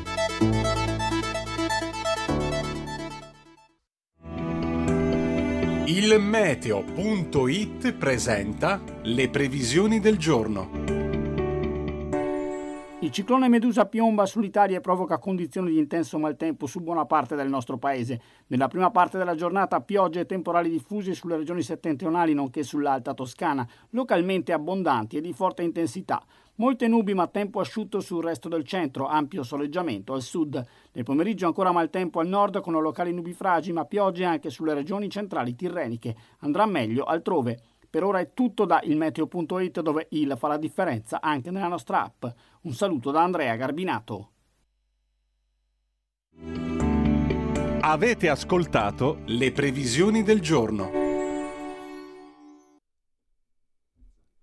Ed eccoci in onda di nuovo e io do il benvenuto e il buongiorno, come tutti i venerdì, lo ringrazio per questo, al professor Fabrizio Pezzani che dovrebbe già essere in collegamento con noi. Professore, buongiorno. Sì, grazie, buongiorno a tutti. Allora, abbiamo letto tante cose anche stamani in rassegna stampa, ma tra le cose che abbiamo letto in questi giorni, che ho letto in questi giorni, mi è girato un bell'articolo che contiene anche una parola dal fascino sinuoso e ambiguo, plutocrazia. Tu hai usato questo termine per una tua ultima riflessione, plutocrazia e totalitarismo finanziario. Allora, plutocrazia, dicevo, è una parola che può avere anche un fascino ambiguo. Vediamo di toglierla dall'ambiguità e di collocarla all'interno del ragionamento che tu fai. Perché parli di plutocrazia in relazione a ciò che sta accadendo intorno a noi? Sì, eh, il termine plutocrazia sta a significare eh, il potere, il potere di governo della, de, della classe ricca sostanzialmente. E questo, questo processo che eh, si è andato avviando in tutti i paesi eh, occidentali. Dobbiamo sempre distinguere tra eh, Occidente e il resto, dove eh, noi siamo diversi per religioni, confini, istituzioni politiche, eccetera. E cosa si è andata affermando? Che eh, alla fine della, come abbiamo detto tante volte, insomma, la rivoluzione finanziaria comincia quando si, si stacca la stampa del dollaro da un bene reale come l'oro e finisce quello che si definiva il gold exchange standard, e eh, assumiamo due forme di eh, parallele ma non mai contingenti con, con, eh, che si possono unire. Uno è la stampa infinita della carta moneta senza misura, e l'altra è il mondo reale dove noi viviamo, che è misurabile. Le due cose non sono da, da quel momento non sono più eh, unificabili, e eh, per colpire l'inflazione, eh, ne abbiamo ricordato la volta scorsa, per colpire l'inflazione che la stava eh, occupando gli Stati Uniti, si inventano il petrodollaro e il, eh, il petrodollaro e il sistema SWIFT, che è un sistema di regolamento internazionale basato sul dollaro. La, nella conversazione, scusate. Ecco Fabrizio, ehm, eh, approfitto di questa piccola pausa perché dalla regia mi segnalano che c'è qualche problema di qualità dell'audio telefonico. Adesso vediamo di risolverlo rapidamente, o richiamando o con un numero diverso, un numero fisso, non lo so, perché poi vorrei entrare in un ragionamento che tu, nel ragionamento che tu fai, anche alla luce di una citazione molto bella, molto interessante, che tu con, eh, fai nel pezzo, è quella eh, di una frase, di un, di un ragionamento, anzi, che faceva Thomas Jefferson, terzo presidente degli Stati Uniti e principale autore della dichiarazione di indipendenza degli Stati Uniti, il quale parlava proprio di questa questione, dell'accumulazione, della concentrazione di ricchezza e del potere finanziario, già al momento della nascita degli Stati Uniti d'America. Intanto non so se abbiamo già risolto il problema, mm, chiedo alla regia Lumi. Bene, allora richiamiamo magari il professor Fabrizio Pezzani al volo eh, e intanto uh, vi segnalo, anzi intanto ne approfittiamo per dare un refresh, un rinfresco alla prima pagina dell'agenzia ANSA di, che si apre in questo momento con la battaglia che si sposta a Gaza. Colpiti cento obiettivi di Hamas, il valico di Rafah potrebbe non aprire Non aprire oggi, scrive eh, l'agenzia ANSA in primo piano. La D N Kronos, lo vediamo anche questo al volo, eh, apre con il valico di Rafah che resta chiuso, situazione instabile. Lo ha riferito la C N N citando fonti americane. L'esercito israeliano ha colpito cento obiettivi di Hamas a Gaza, evacuata città israeliana al confine col Libano. Mahmoud Abbas avrebbe intanto rifiutato la chiamata di Biden, il leader dell'autorità nazionale palestinese. Allora, torniamo in collegamento con il professor Fabrizio Pezzani, vediamo un po' come vanno le cose adesso dal punto di vista audio. Fabrizio? Sì. Eccoti. Eh, sì, decisamente meglio. Ecco, io stavo dicendo... Stavo dicendo prima, Fabrizio, che mi ha molto colpito, no? È molto interessante, poi ti invito a, ri- a ragionarci sopra insieme a chi ci sta ascoltando, la citazione che tu fai da Thomas Jefferson, hm? il terzo presidente degli Stati Uniti, autore tra i principali autori della dichiarazione di indipendenza degli Stati Uniti. A proposito di questo problema che mh, avvertiva Jefferson in maniera molto chiara fin dall'inizio dell'avventura istituzionale statunitense, cioè la questione della concentrazione della ricchezza e del potere bancario, no? Sì. Uh, allora, la Jefferson faceva questa dichiarazione e, e si è puntualmente verificata. Eh, non è stato l'unico a fare questa dichiarazione, ce ne sono stati altri, Franklin e altri. Uh, la plutocrazia, per ritornare al discorso di prima, sta a significare il dominio politico, il dominio politico all'interno di un paese, di una classe elitaria che rappresenta la ricchezza, cioè il potere in mano ai ricchi. Uh, questo processo è iniziato con la rivoluzione finanziaria nel settantuno, eh, quando noi poi siamo stati, eh, siamo stati colpiti dalla, dall'inflazione scatenata negli Stati Uniti dal scambio del dollaro con, con l'oro, ed è stata creata una stampa infinita di carta moneta che ci ha scaricato addosso un'inflazione. Nelle settimane scorse avevamo ricordato il debito pubblico italiano e eh, vorrei fare un, un cenno su questo, perché oggi parlano del, del rating, sì. parlano del tasso di interesse sui buoni del tesoro del cinque virgola cinque per cento come misura massima. Non è vero, la misura massima noi l'abbiamo raggiunta esattamente in quel periodo dove in dieci anni, dal settantatré all'ottantatré, il debito pubblico è passato da quarantatré mila miliardi a duecentoquarantuno mila miliardi, perché l'inflazione che ci venne scaricata addosso dagli Stati Uniti generò un incremento dal quattro al ventiquattro per cento e il Tesoro fu costretto a emettere i buoni del Tesoro, il B O T, a tre mesi a un tasso del venti per cento. Quindi il Tesoro pagava il venti per cento sul debito, ed è questo che portò il Paese da quarantatré mila a duecentoquarantuno mila miliardi, e gli interessi che pagavano le imprese eh, sulla posizione a debito superavano talvolta il venti per cento. Questo per dare l'idea di quale rivoluzione, in quale rivoluzione noi ci siamo trovati. Ma per tornare no, a, mm. al, al termine plutocrazia, è eh, la paura che Jefferson e gli altri padri costituenti avevano, che un potere finanziario potesse diventare il potere, e quindi in senso lato il potere politico, il potere eh, di decidere, eccetera. E questo processo eh, ha cominciato a partire dal, dagli anni eh, ottantanove, sino al periodo dei Kennedy. Eh, noi avevamo delle imposte sulla ricchezza per il settanta per cento del reddito, e importante che eh, dopo la guerra gli Stati Uniti crescevano eh, con una ricchezza molto eh, divisa. Eh, basti pensare che, come nell'articolo che ti ho girato, il quintile, cioè dividendo in quintili il popolo eh, americano, cioè in cinque quintili, sì. il quintile più povero cresceva come ricchezza di più di quanto non crescesse il più ricco.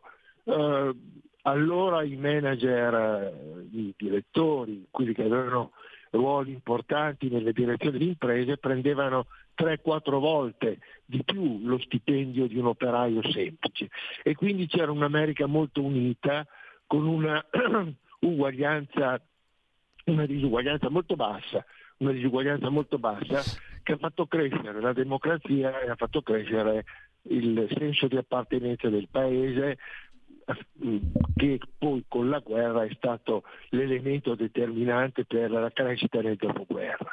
Ma il processo di finanziarizzazione eh, è stato un processo che a un certo punto ha seguito un percorso di grande rapidità.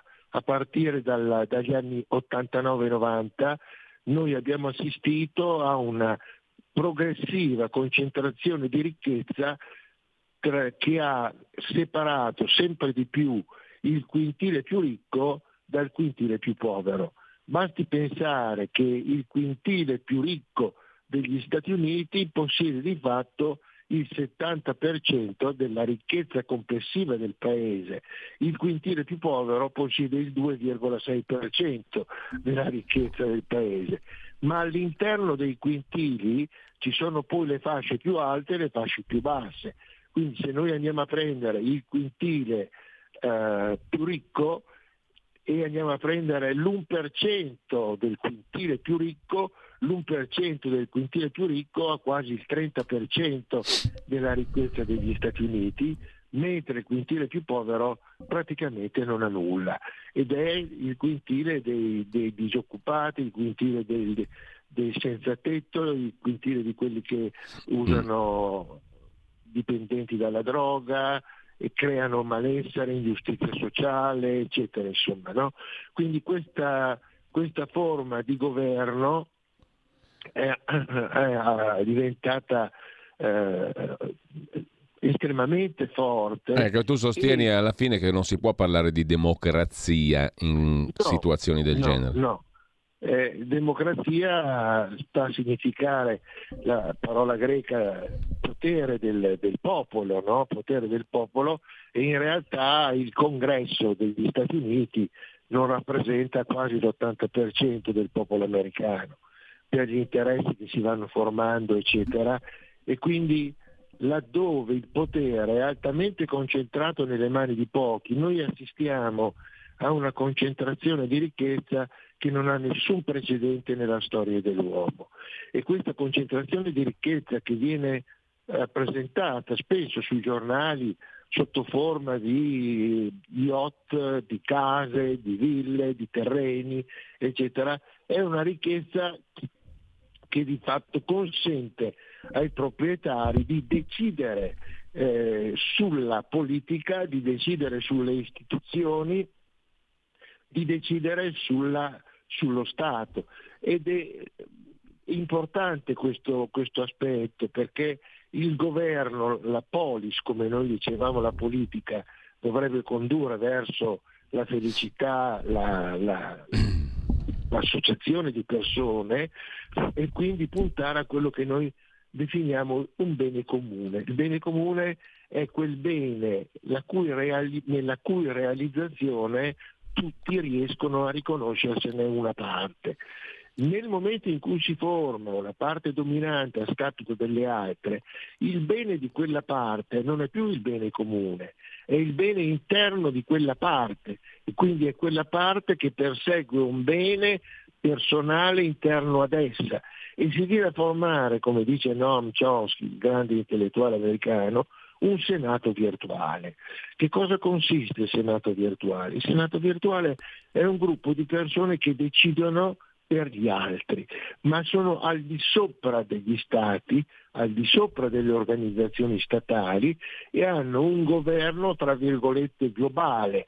Oggi questo governo globale, questa ricchezza è messa in discussione dall'antagonismo che sta sorgendo con i BRICS, che sta sorgendo con una forma di polarismo non più concentrato ma decentrato. Quindi la, la, il problema che si verifica peraltro anche in Italia, seppure in misura, in misura minore, ma in tutte le eh, democrazie, usiamo ancora questo termine, eh, occidentali, è uno spostamento progressivo della ricchezza e una concentrazione della ricchezza a livelli più alti. Ecco, non tale. Ti sembri irriverente, Fabrizio, però siccome, come ci insegnavano i più grandi eh, intellettuali, artisti, poeti e scrittori, il sublime si mescola con eh, il basso, l'alto col basso, l'eccelso col, con il fangoso, eh, io devo dar conto di una notizia della quale pure abbiamo parlato stamattina, no? È un post su X, ex Twitter, di pochi minuti fa, di Giorgia Meloni. La mia relazione con Andrea Giambruno, durata quasi dieci anni, finisce qui.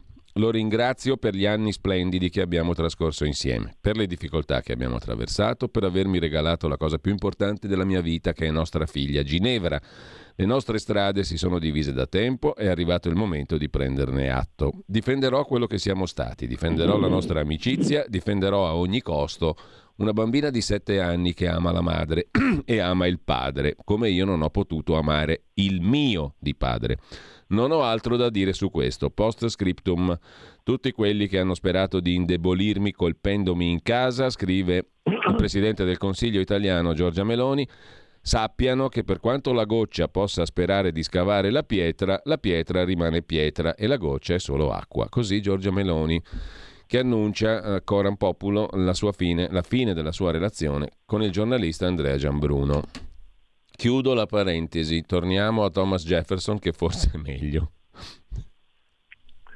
Eh, eh, sinceramente mi dispiace, perché tutte le volte che le unioni subiscono un fine è la fine di una storia, e, e questo è purtroppo una situazione che caratterizza la nostra società, i nostri giovani sempre più incapaci di condividere un percorso eh, comune di, di vita, di amore, di storia, ed è, rappresenta il declino, eh, declino mh, pericoloso della famiglia. Quindi qualsiasi società da millenni sta in piedi solo se costruita su basi familistiche, sulla famiglia. Nel momento in cui la famiglia lentamente si disgrega, questo crea di fatto un processo di disgregazione complessivo della società, e quindi questi, questi fatti sono fatti amari eh, che ci dovrebbero fare riflettere sulla natura dei rapporti che noi instauriamo con gli altri, che deve essere riportata sempre al centro di un rapporto di reciproco affetto e di reciproco amore. Per tornare a, a Jefferson e agli Stati Uniti, come vediamo noi abbiamo poche persone al comando e uh, poche persone che uh, rappresentano la classe ricca del potere. Insomma, si è venuta a creare una plutocrazia e non una democrazia. Non esiste una democrazia, esiste un governo, cioè non esiste un governo del popolo, fatto dal popolo per il popolo, come diceva Abramo Lincoln, no? Faremo una nazione in cui sarà il popolo a decidere per il popolo, con il popolo.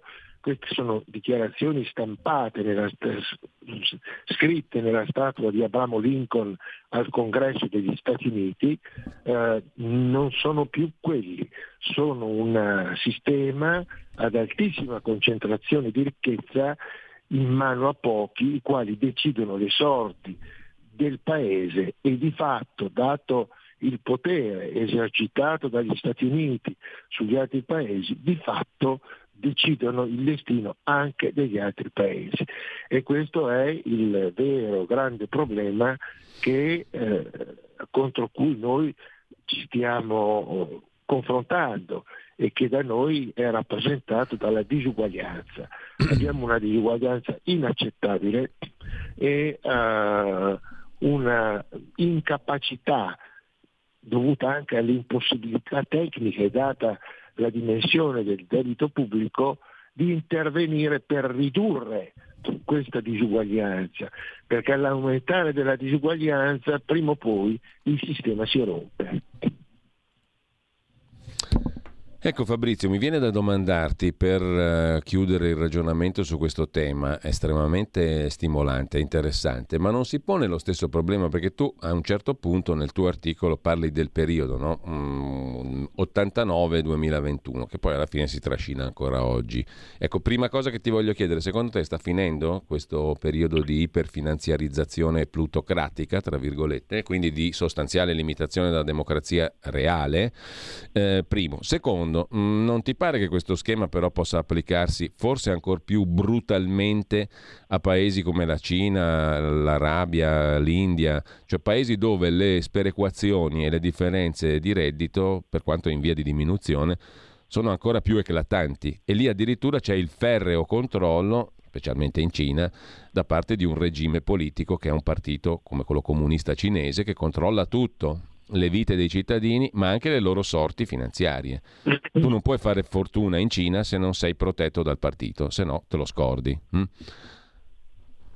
Sì, eh, hai ragione, è esattamente così. Fuori che, a differenza della Russia, a differenza della Cina, a differenza dell'Arabia Saudita, dove queste ragioni di eh, dominio e di eh, e di fatto di eh, eliminazione, eliminazione o comunque isolamento delle minoranze, no?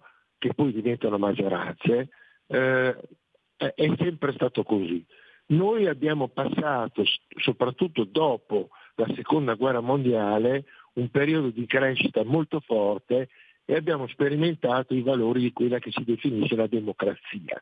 Quindi noi siamo passati attraverso una storia che i giovani non sanno e non ricordano, in cui in questo paese eh, la, e anche nei paesi occidentali, i padri costituenti dell'Europa, sto parlando di De Gasperi, di Newman e di altri, eh, avevano ben chiaro il senso della democrazia e del bene comune. Quindi noi siamo passati, a differenza delle aree islamiche, cinesi, russi, eccetera, attraverso un periodo in cui noi abbiamo sperimentato cosa sia o cosa possa essere una democrazia, no? Il problema vero è che questi stati, sto parlando in senso temporale, in questi periodi temporali in cui sembra che la felicità tocchi tutti in modo diverso ma si estenda a tutti, eh, e questa caratteristica viene indicata col termine di capitale sociale.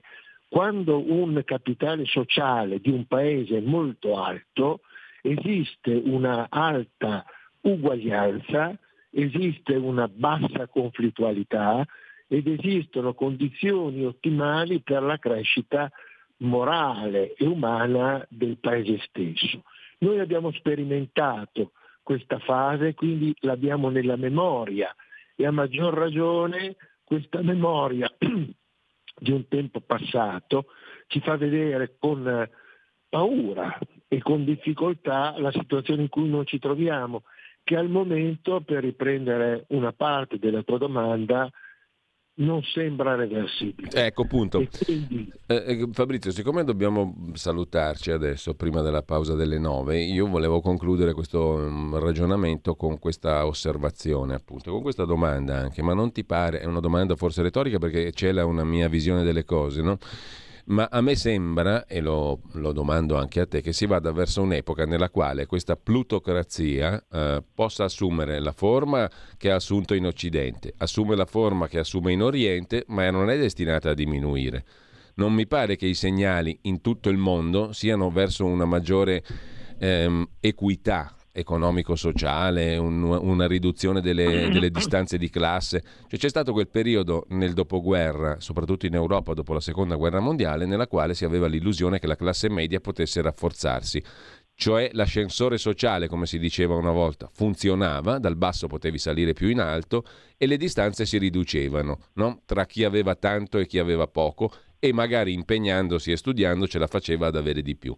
La famosa ascesa della classe media. È finita quella storia lì da noi, ma è finita un po' in tutto il mondo. Forse in alcune parti del mondo non è mai iniziata, per carità, però non mi pare che si stia andando verso una, uh, una cosa simile a quella che noi abbiamo vissuto nel nostro secondo dopoguerra, o no? Sì, è esattamente così. Allora io vorrei ricordare che nei, nei, nelle centinaia d'anni, nei millenni, le cose si ripetono perché la storia tende a ripetersi non in modo meccanicistico, ma tende a ripetersi perché chi fa la storia è l'uomo e l'uomo è sempre uguale. La cosa determinante che ha reso forti le società è stata la classe media. La classe media è l'architrave su cui poggia la società. Se la classe media crolla, l'architrave crolla e il sistema crolla, e questo è inevitabile, la storia ce lo dimostra. La, la classe media è il lievito fondamentale di una società democratica evoluta. Il venir meno della classe media porta inesorabilmente agli scontri, ai conflitti, a comportamenti materialistici, amorali, e come stiamo vedendo ogni singolo giorno. E ricordo a tutti che nei millenni le società sono sempre crollate solo per due motivi, sempre e solo per due motivi, guerra e classe, guerra e classe. Quindi laddove si, il, una società tende a involversi, verso a recedere verso forme primitive di governo lasciato in mano a pochi e perde di vista il bene comune perde di vista il ruolo della classe media e di conseguenza l'uguaglianza necessaria per mantenere in vita una società che una società è destinata a collassare. Allora, Fabrizio, io ti ringrazio, ci diamo appuntamento a venerdì prossimo come minimo, grazie a Fabrizio Pezzani. Poi ti chiederò settimana prossima, se sei d'accordo, anche di entrare un pochino più nel dettaglio della nostra finanziaria che va prendendo corpo e di alcuni dei temi domestici, se ti va. Ma comunque ci mettiamo d'accordo entro, entro la settimana prossima. Grazie a Fabrizio Pezzani, un buona fine di settimana. Tutti, tanti auguri con speranza sempre. Arrivederci. La tua radio è ascoltabile anche con la televisione in digitale. Sul telecomando della televisione digitale o del tuo ricevitore digitale puoi scegliere se vedere la tivù o ascoltare la radio. Risintonizza i canali radio e troverai anche Radio Libertà, canale duecentocinquantadue.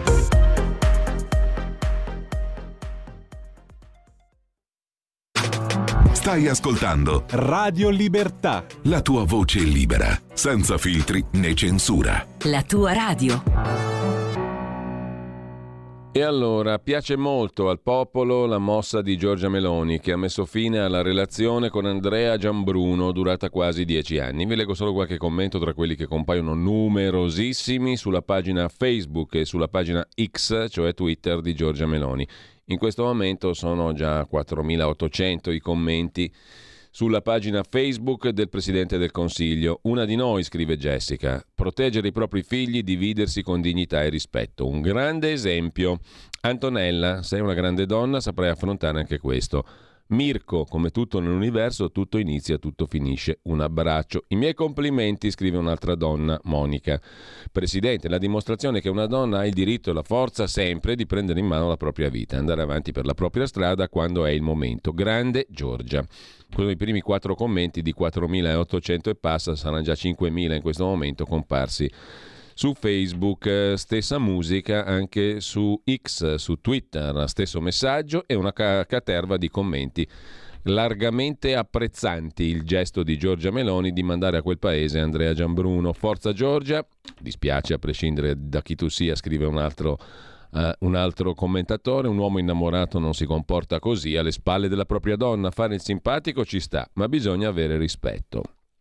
Giorgia Meloni, politico che rappresenta il contrario delle mie idee, scrive ancora un'altra commentatrice su X, persona che disprezzo per vari motivi, soprattutto per questioni di opportunismo mediatico e politico, ma oggi merita tutta la solidarietà come donna ferita in modo squallido. Nessuna donna ha diritto di essere umiliata così, scrive su X quest'altra, quest'altra commentatrice. Robert si mette solo a ridere. Gianfranco, hai preso una decisione dolorosa ma necessaria, non puoi che essere stimata come donna e anche come premier, perché la donna e il premier sono la stessa persona. Insomma, alla fine piace molto questo gesto forte, forte, eh, sicuramente diciamo chiaro, di Giorgia Meloni, che mette fine alla relazione con questo personaggio che sembra aver fatto di tutto per farsi mandare a quel, a quel paese. Comunque, per il momento la chiudiamo qui. Torniamo brevemente alla rassegna stampa di oggi.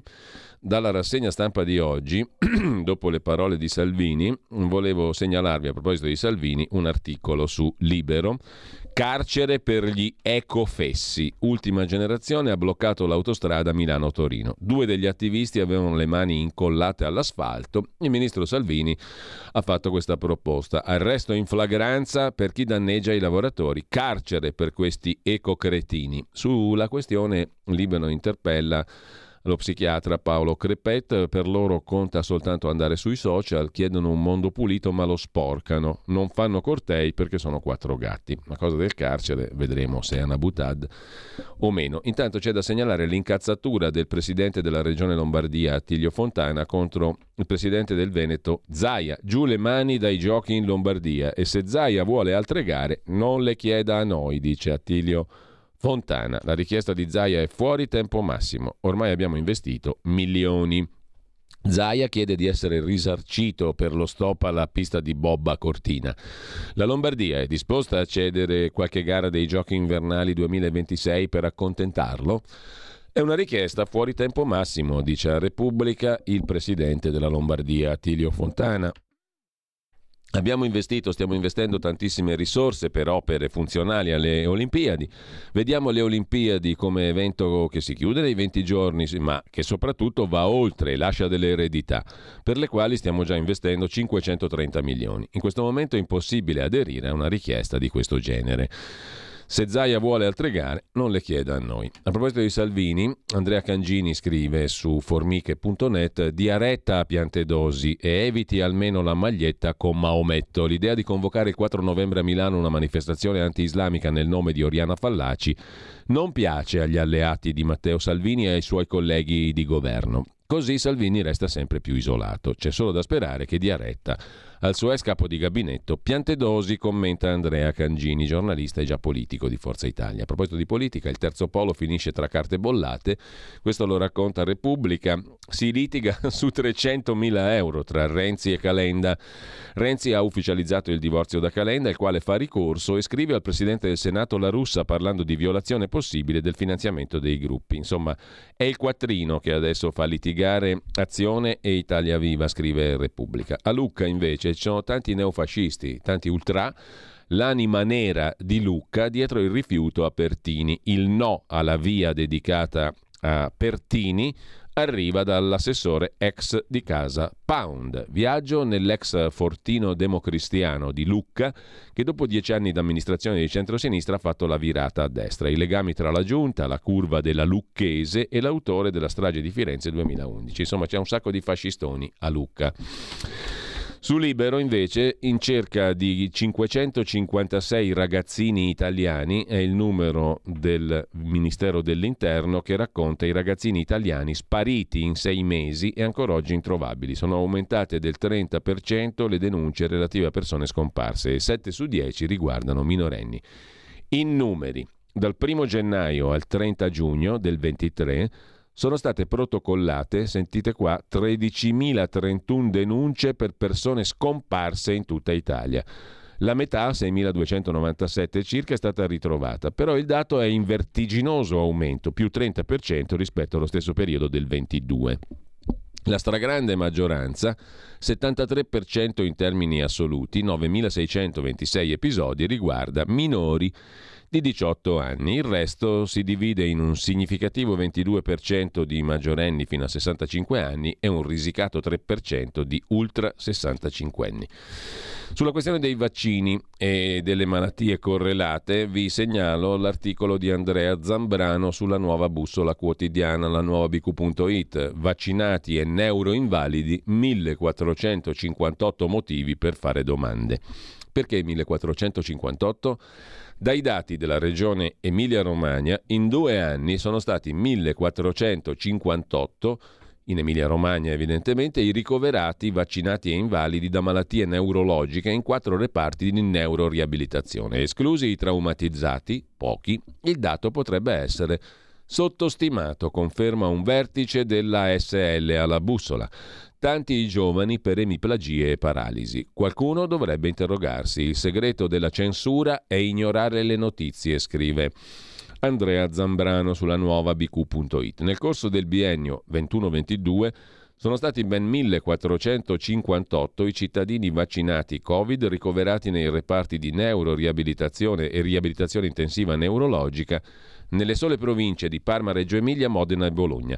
Detta così potrebbe essere una notizia banale. Se aggiungiamo che i medici neurologici se ne aspettavano poco meno della metà, la cosa potrebbe interessare di più?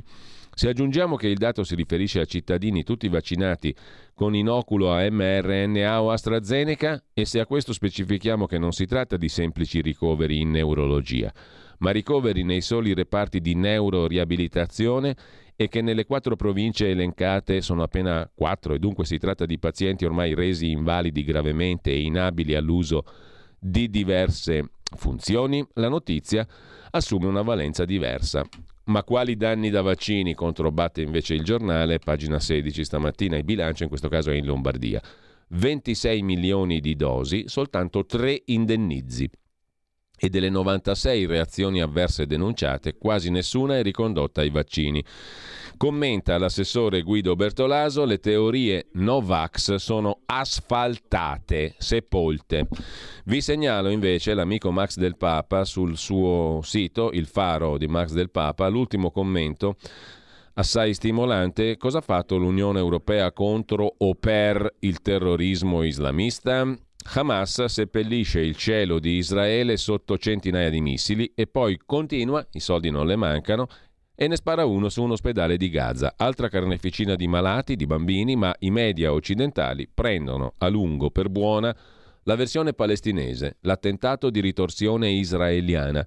E quando le prove della matrice islamista escono, i giochi sono fatti. La versione di Hamas si è imposta, si è dilatata e servita alla chiamata alle armi da Hezbollah alla Siria, dai fratelli musulmani all'Iran, mentre Xi e Putin osservano soddisfatti. Nelle università americane e inglesi, finanziate dal Qatar e da potentati arabi, si inneggia al nuovo olocausto. Ovunque in Europa gli ebrei sono invitati a non palesarsi, quando non a vergognarsi ontologicamente. È successo a Parigi, come un tempo. In Italia gli studentelli pro-intifada sfilano coi rottami brigatisti e coi fanatici e gli integralisti di matrice islamica. L'intero Occidente è in allarme, sotto schiaffo apocalittico. E nota, lettore, che non sto prendendo nessuna parte, mi limito alla nuda esposizione dei fatti. E prosegue poi l'articolo sul ministro degli esteri Tajani, un euro nullità, che dice non c'è nessun rischio di attentati in Italia, mentre il questore di Milano Petronzi parla di fase complessa, difficile quantificare il rischio per l'imprevedibilità e la fluidità della minaccia, che può arrivare in qualsiasi momento, ha detto il questore di Milano. Allora uno dei due è un cialtrone, scrive Max del Papa, e prosegue la sua analisi su quanto l'Europa ha fatto contro o per il terrorismo islamista. Da asianews punto it invece, che è un sito che vi consiglio di frequentare sempre perché trovate storie che non trovate altrove, vi segnalo un bell'articolo sulla Birmania. Quella povera donna di Aung San Suu Kyi, quasi ottantenne, è stata rimessa agli arresti e ne ha patite di ogni nella sua vita e ne sta patendo ancora. Ma c'è un'altra storiaccia che riguarda il regime militare birmano, complice dei cinesi, aguzzini di schiavi delle truffe online. Forse non lo sapete, ma c'è da parte della Cina un'attività di sfruttamento, oltre che sessuale, anche di persone per traffici sul web e truffe online. La denuncia in un nuovo rapporto di Shan Human Rights Foundation. Il rapporto si intitola Intrappolati all'inferno. Sono persone che finiscono in schiavitù dopo aver perso il lavoro, dopo essere stati interrotti nell'istruzione, dopo il golpe militare del ventuno in Birmania. Vengono citate anche storie dettagliate di milizie legate alla giunta militare birmana che nel nord-est della Birmania proteggono bande criminali cinesi dedite a traffici sul web e a sfruttamento sessuale. Leggetevelo questo pezzo perché compi- farete una scoperta, ehm, come l'ho fatta io la prima volta che mi sono documentato su questo, circa le frontiere del crimine cinese. A proposito di Cina, Confucio incontra Marx, uno show televisivo e la propaganda di Xi Jinping. Un altro articolo su asianews punto it. Hunan Television, popolare canale televisivo cinese, trasmette in prima serata uno spettacolo in cui il varietà si fonde con l'ideologia del partito comunista. I partiti comunisti esistono ancora nel mondo, eh? Ce n'è uno bello grosso in Cina. Scopo del programma è quello di dimostrare che il marxismo è compatibile con la cultura tradizionale cinese, con Confucio. Confucio va a braccetto con Carlo Marx. Un nuovo ultimo sforzo della leadership per rinsaldare l'ideologia fra i giovani. Ma sul web si fa strada anche lo scherno per l'iniziativa. A proposito di Cina, la nuova bussola quotidiana riprende quanto già raccontato sempre da asianews punto it. È stato presentato a Roma The Hong Konger, un documentario su Jimmy Lai, un eroe cattolico della libertà cinese a Hong Kong. Robert Sirico, cofondatore dell'Acton Institute, ha presentato a Roma questo documentario The Hong Konger, sul Jimmy Lai, figura di dissidente perseguitato, cattolico, ex magnate dell'editoria di Hong Kong. Non si nasconde la delusione per il soft power vaticano nei confronti del regime comunista. Ce ne sarebbe una bella del sindaco Sala, il quale ha dichiarato urbi e torbi. C'è una clip video dell'agenzia Agi che le auto in centro a Milano non ci andranno più, è una piccola cosa e da lì ci allargheremo, niente auto, andremo in giro a piedi, anzi a quattro zampe, che è meglio ancora.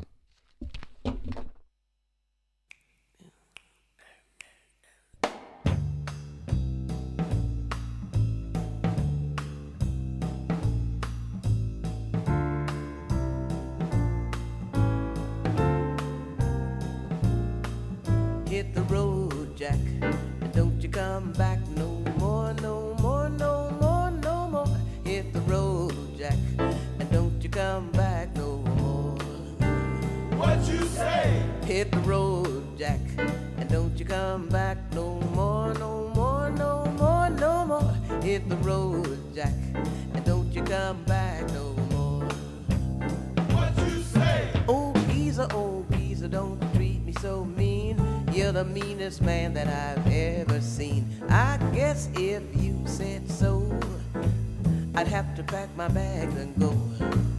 Hit the road, Jack, and don't you come back no more, no more, no more, no more. Hit the road, Jack, and don't you come back no more.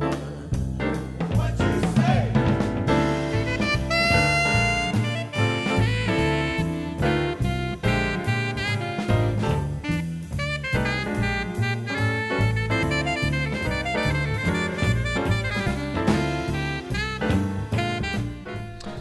E rieccoci qua, do il benvenuto e il buongiorno come... Eh, eh, eh, eh, attenzione, la regia mi dice sigla, sigla maestro. Il sussidiario punto net, per non andare a scuola dai cattivi maestri.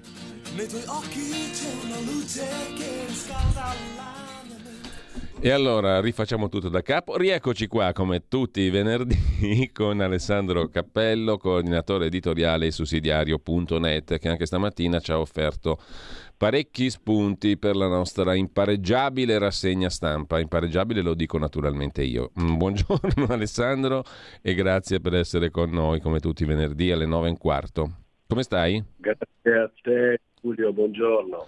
Allora, diciamo subito la cosa del giorno. Ha fatto bene Giorgia Meloni a mandare a quel paese Gianbruno?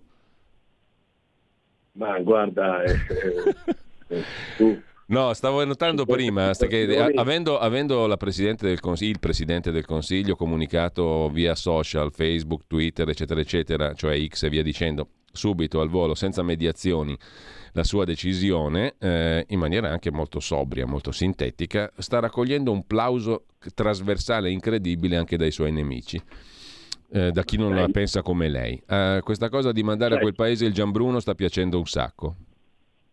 Ma sai, devo dire che questo, questo signore ne ha combinate più di Bertoldo. Quindi... Dai che ci facciamo due risate e venerdì dobbiamo alleggerire la situazione, per carità non si ride mai di queste cose, ma in ogni caso la prendiamo sotto il versante anche leggero, dai. Ne ha fatte troppe come dicevi tu questo qui per, essere, per passare impunito. Mm? Certo, assolutamente. E poi le ha fatte in pubblico perché davanti alle telecamere, in uno studio televisivo con le colleghe, non si fa, no? Ma poi di una, di una bassezza veramente inaudita. Cioè, uno squallore io... unico.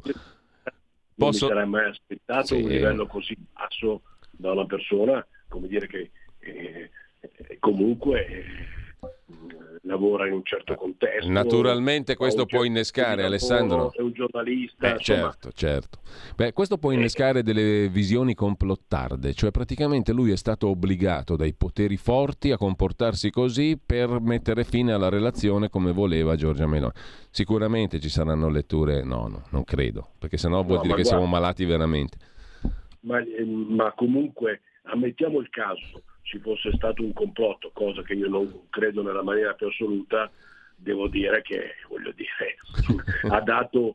ha dato il destro a qualsiasi attacco eh da parte di chiunque, cioè voglio dire i motivi eh sì. per, per ci sono, cioè ci sono e ci sono anche molto pesanti, insomma non, perché io non voglio entrare, però certo che a, a me ha, ha davvero stupito, stupito il livello di, di, eh, di bassezza, perché mm. ci può stare che magari usi un termine sbagliato e, e chiedi scusa, ma non credo che ci stia quello che è venuto fuori attraverso la striscia notizia. Non ci fosse stato mm. la striscia notizia non sarebbe venuto fuori su Gianbruno, si è venuto su Gianbruno perché qualcosa il signor Gianbruno ha fatto. Quindi, eh mi dispiace molto, devo dire. E la cosa sta molto, avendo un eco incredibile sui social. Quindi voglio dire eh, è, com- è una famiglia, quindi eh, sono cose che dispiacciono, ecco. No, poi la, la Presidente del Consiglio Giorgia Meloni nota anche che mh, diciamo, anche lei da bambina non ha potuto amare suo papà. Una bambina di sette anni ama la madre, ama il padre come io non ho potuto amare il mio, e non ho altro da dire su questo, scrive Giorgia Meloni. Non abbiamo altro da dire, credo neanche noi, perché andiamo a parlare invece di un'altra questione, quella di cui ci eravamo ripromessi di parlare, Alessandro, sulla scorta di un articolo che abbiamo citato peraltro l'altro giorno in rassegna stampa di Andrea Mobiglia sulla manovra finanziaria. Una volta si chiamava la finanziaria tout court. Eh, è l'inizio di un investimento, c'è ancora molto da fare, sulla famiglia, sulla natalità, in attesa del provvedimento di cui si parla da anni, no? Il quoziente familiare, cioè calcolare le tasse sulla base della composizione del nucleo familiare. Il quoziente non c'è ancora, ma ci sono altre misure contro la denatalità, che come minimo vanno rese stabili, dice Mobiglia, no? Insomma, il governo ha presentato la finanziaria, che ancora è in divenire naturalmente, anche se va detto che Giorgia Meloni è stata molto chiara, ha detto niente emendamenti, cioè un testo quasi blindato sostanzialmente. Questo può avere dopli, duplice lettura, può essere visto in chiave positiva ma anche in chiave negativa ovviamente, perché significa comprimere il dibattito parlamentare, limitarlo al minimo. E, e comunque diciamo um, Mobiglia sottolinea che non è male questa finanziaria, no? Tutto sommato. No, certo. certo. Intanto quello che dicevi tu, il fatto degli emendamenti, a mio avviso denota che la maggioranza al suo interno ha fatto un lavoro su questo documento e ha trovato un'unità, quindi il dire no a emendamenti è perché dentro la maggioranza c'è un'unità di intento, e questo è positivo. Intanto eh, c'è da dire che questa di fatto è la prima, è la prima legge di bilancio del governo Meloni, perché se ricorderai, certamente ricorderai, la precedente era stata varata ad un mese dall'insediamento del, del nuovo esecutivo, e pertanto comunque era stata condizionata fortemente dalla scelta di, del governo Draghi. L'altra questione a mio avviso importante è che, che questa è una manovra, eh, ed è giusto ricordarlo, in povertà di risorse. Eh, e quindi questo è un altro fattore che evidentemente incide. Però, come dicevi tu e come diceva Mobiglia, c'è assolutamente questa, questa, questa novità, questa grande novità, cioè questa manovra di fatto punta su, su donne e figli, quindi sulla famiglia. Tra le priorità, eh, sì certo, non c'è il quoziente familiare che sarebbe l'ideale nel, nel, diciamo nella sì. valorizzazione della famiglia, ma ci sono misure contro la denatalità che, come noi parecchie volte abbiamo detto, e non solo noi, è di fatto la grande emergenza del nostro paese. Quindi la gratuità dell'asilo nido al secondo figlio, l'aumento dell'assegno unico. Mm, la decontribuzione eh, per l'assunzione di madri. Es- esattamente, insomma una linea politica pro natalità e pro lavoro.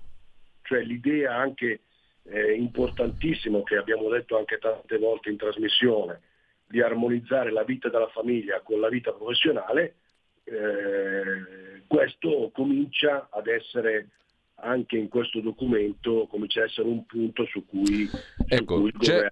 C'è, una, eh, c'è un aspetto, Alessandro, che Mobiglia sottolinea eh, e che non è da poco, l'orizzonte temporale, cioè questo vale per l'anno prossimo. Siccome però la manovra è stata finanziata in deficit, vale per un anno il finanziamento, quindi di anno in anno bisognerà trovare la copertura finanziaria di tutte queste misure, compreso il taglio del cuneo fiscale, no? Non è un dettaglio.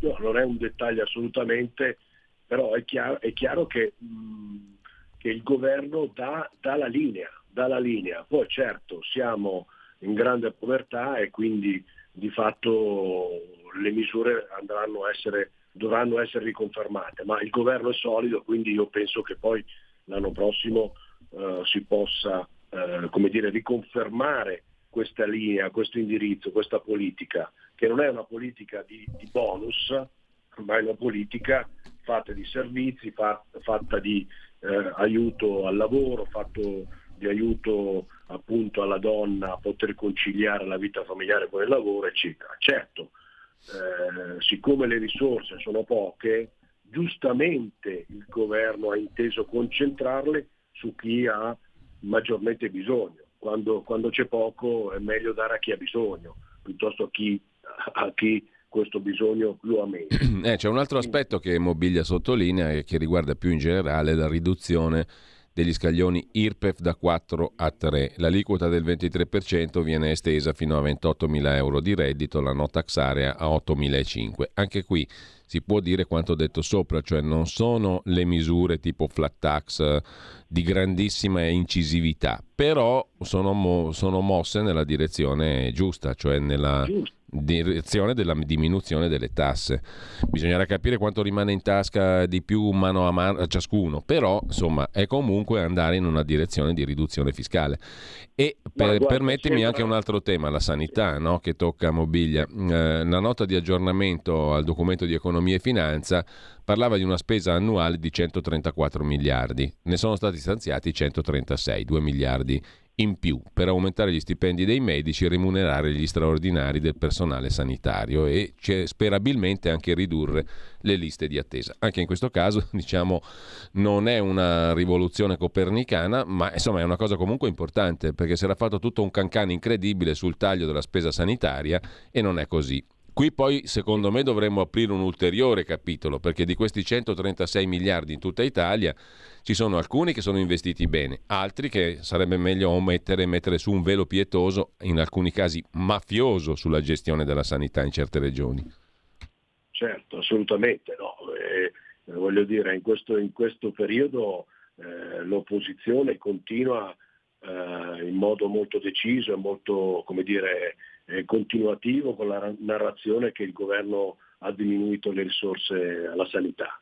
In realtà, se vai a vedere i numeri, appunto come dicevi tu, non è così. Eh, eh, in realtà sono stati stanziati circa il sei virgola sette punti percentuali sul P I L eh, e quindi an- il governo stanzia di più sulla sanità, ed è giusto che sia così, perché la sanità è in grande sofferenza. Basta um, basta Eh, vedere quando uno prenota una visita che ci sono evidentemente dei tempi lunghissimi.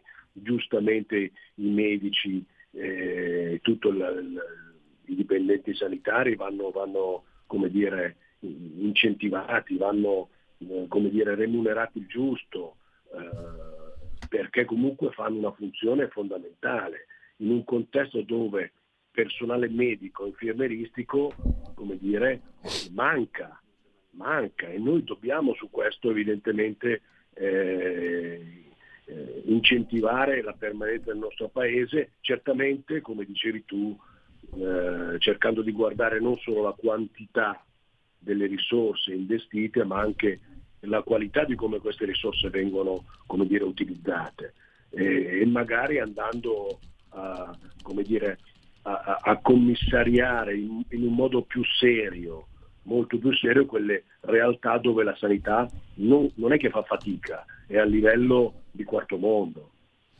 Cioè, questa è la, è la realtà della sanità su, su un tema molto sensibile, giustamente. La sanità è un punto fondamentale, come lo è la famiglia e come lo è il fatto di aiutare eh, chi sta facendo più fatica. Credo che tutto sommato Uh, come dire, eh, questo, questo obiettivo in parte il governo con questa manovra lo raggiunge.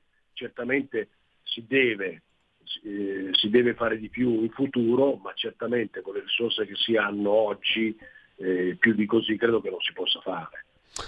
Allora, eh, ti ringrazio Alessandro, eh, sta imperversando naturalmente la storia Meloni Giambruno anche sulla nostra, sul nostro canale WhatsApp, una quantità di commenti pazzeschi, sono raddoppiati anche sui social di Giorgia Meloni rispetto a un quarto d'ora fa, terrà banco tutto il giorno e, e domani questa storia qui sicuramente. Io non riesco a capire, mm. cioè, il, il Presidente del Consiglio ha così, eh, su, ha sulle spalle un paese intero, in un contesto di una difficoltà impressionante, con delle guerre, con le difficoltà delle famiglie, cioè ha un peso enorme, ha una figlia e, e arriva fa? un cucù che una, si comporta così. Una persona che ha un minimo, un, un quoziente di, di intelligenza sufficiente eh. a comportarsi in questo modo. È veramente incomprensibile. Dire, direi anch'io. Sono Mi dispiace da, per lui. Sono d'accordo. Sono d'accordo. Poi, sono il primo che, che, che, che se c'è un pentimento evidentemente eh, si può perdonare, ma che si renda conto, che si renda conto.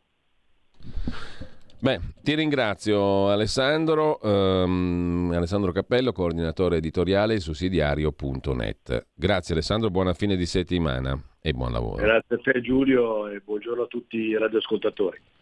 Comunque noi ci salutiamo qua, uh, vedete che tutto sommato qualcuno vede il, l'assist che mh, Mediaset ha fatto a Giorgia Meloni, c'è, il compl- c'è anche la teoria del complotto naturalmente, una sceneggiata per il popolino, scrive un altro ascoltatore, atta ad ottenere consensi da un fallimento già in corso da anni ma tenuto nascosto in piedi per la sua campagna elettorale impostata sulla Sacra Famiglia. Ci sono tanti altri commenti anche divertenti, interessanti.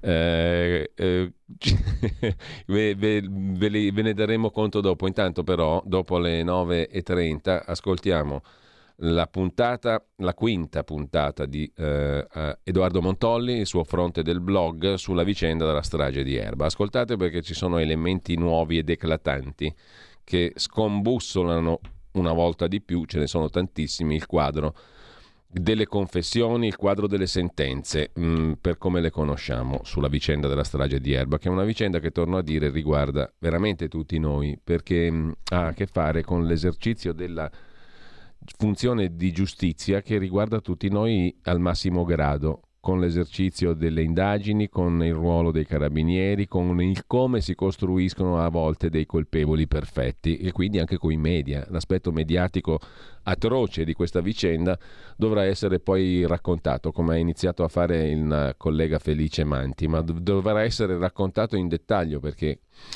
i giornalisti, tanti giornalisti in questo caso, hanno fatto dei danni mostruosi. Pochi altri giornalisti, i primi della lista sono Felice Manti e Edoardo Montolli, invece hanno fatto un bene enorme perché con il loro lavoro stanno documentando ciò che non è andato e le manipolazioni, le omissioni, i trucchi che sono stati utilizzati per condannare questi due. Intanto eh, ascolteremo quello, ascolteremo anche Salvatore Borsellino che dopo Lucia Borsellino è stato ascoltato col suo avvocato Fabio Repici dalla Commissione parlamentare di inchiesta antimafia. Qui Parlamento. È iscritta a parlare la deputata Loizzo. Ne ha facoltà, prego. Grazie Presidente. Uh, il termine uh, I Comori identifica uh, in Italia un campione di circa um, diecimila giovani tra gli undici e uh, i diciassette anni um, che uh, decidono consapevolmente di isolarsi.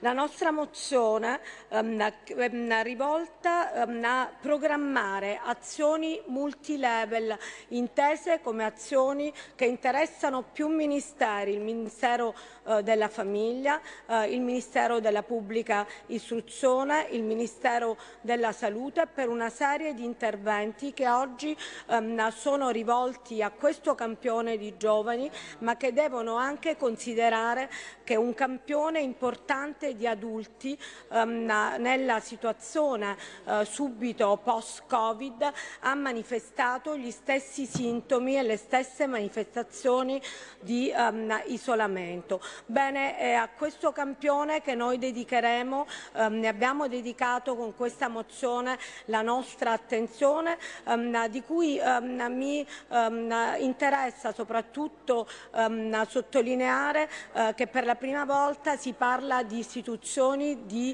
ehm, centri di osservazione giovani nei distretti ehm, sociosanitari affinché vengano promossi, e questa è una cosa che ci sta particolarmente a cuore, ehm, programmi ehm, di telepsichiatria e di teleassistenza, perché oggi la medicina deve diventare sempre più di prossimità, deve bussare alla casa ehm, di questi eh, ragazzi che vivono isolati nelle loro case e attraverso ehm, processi ehm, di ehm, teleassistenza eh, oggi possiamo finalmente eh, dare ascolto, quindi eh, le visite psicologiche, psichiatriche possono arrivare nelle stanze di questi uh, ragazzi.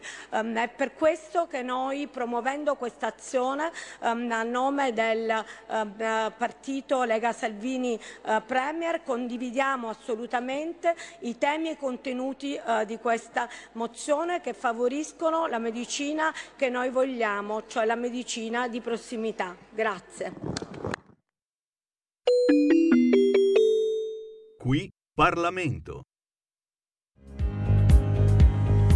Avete ascoltato la rassegna stampa.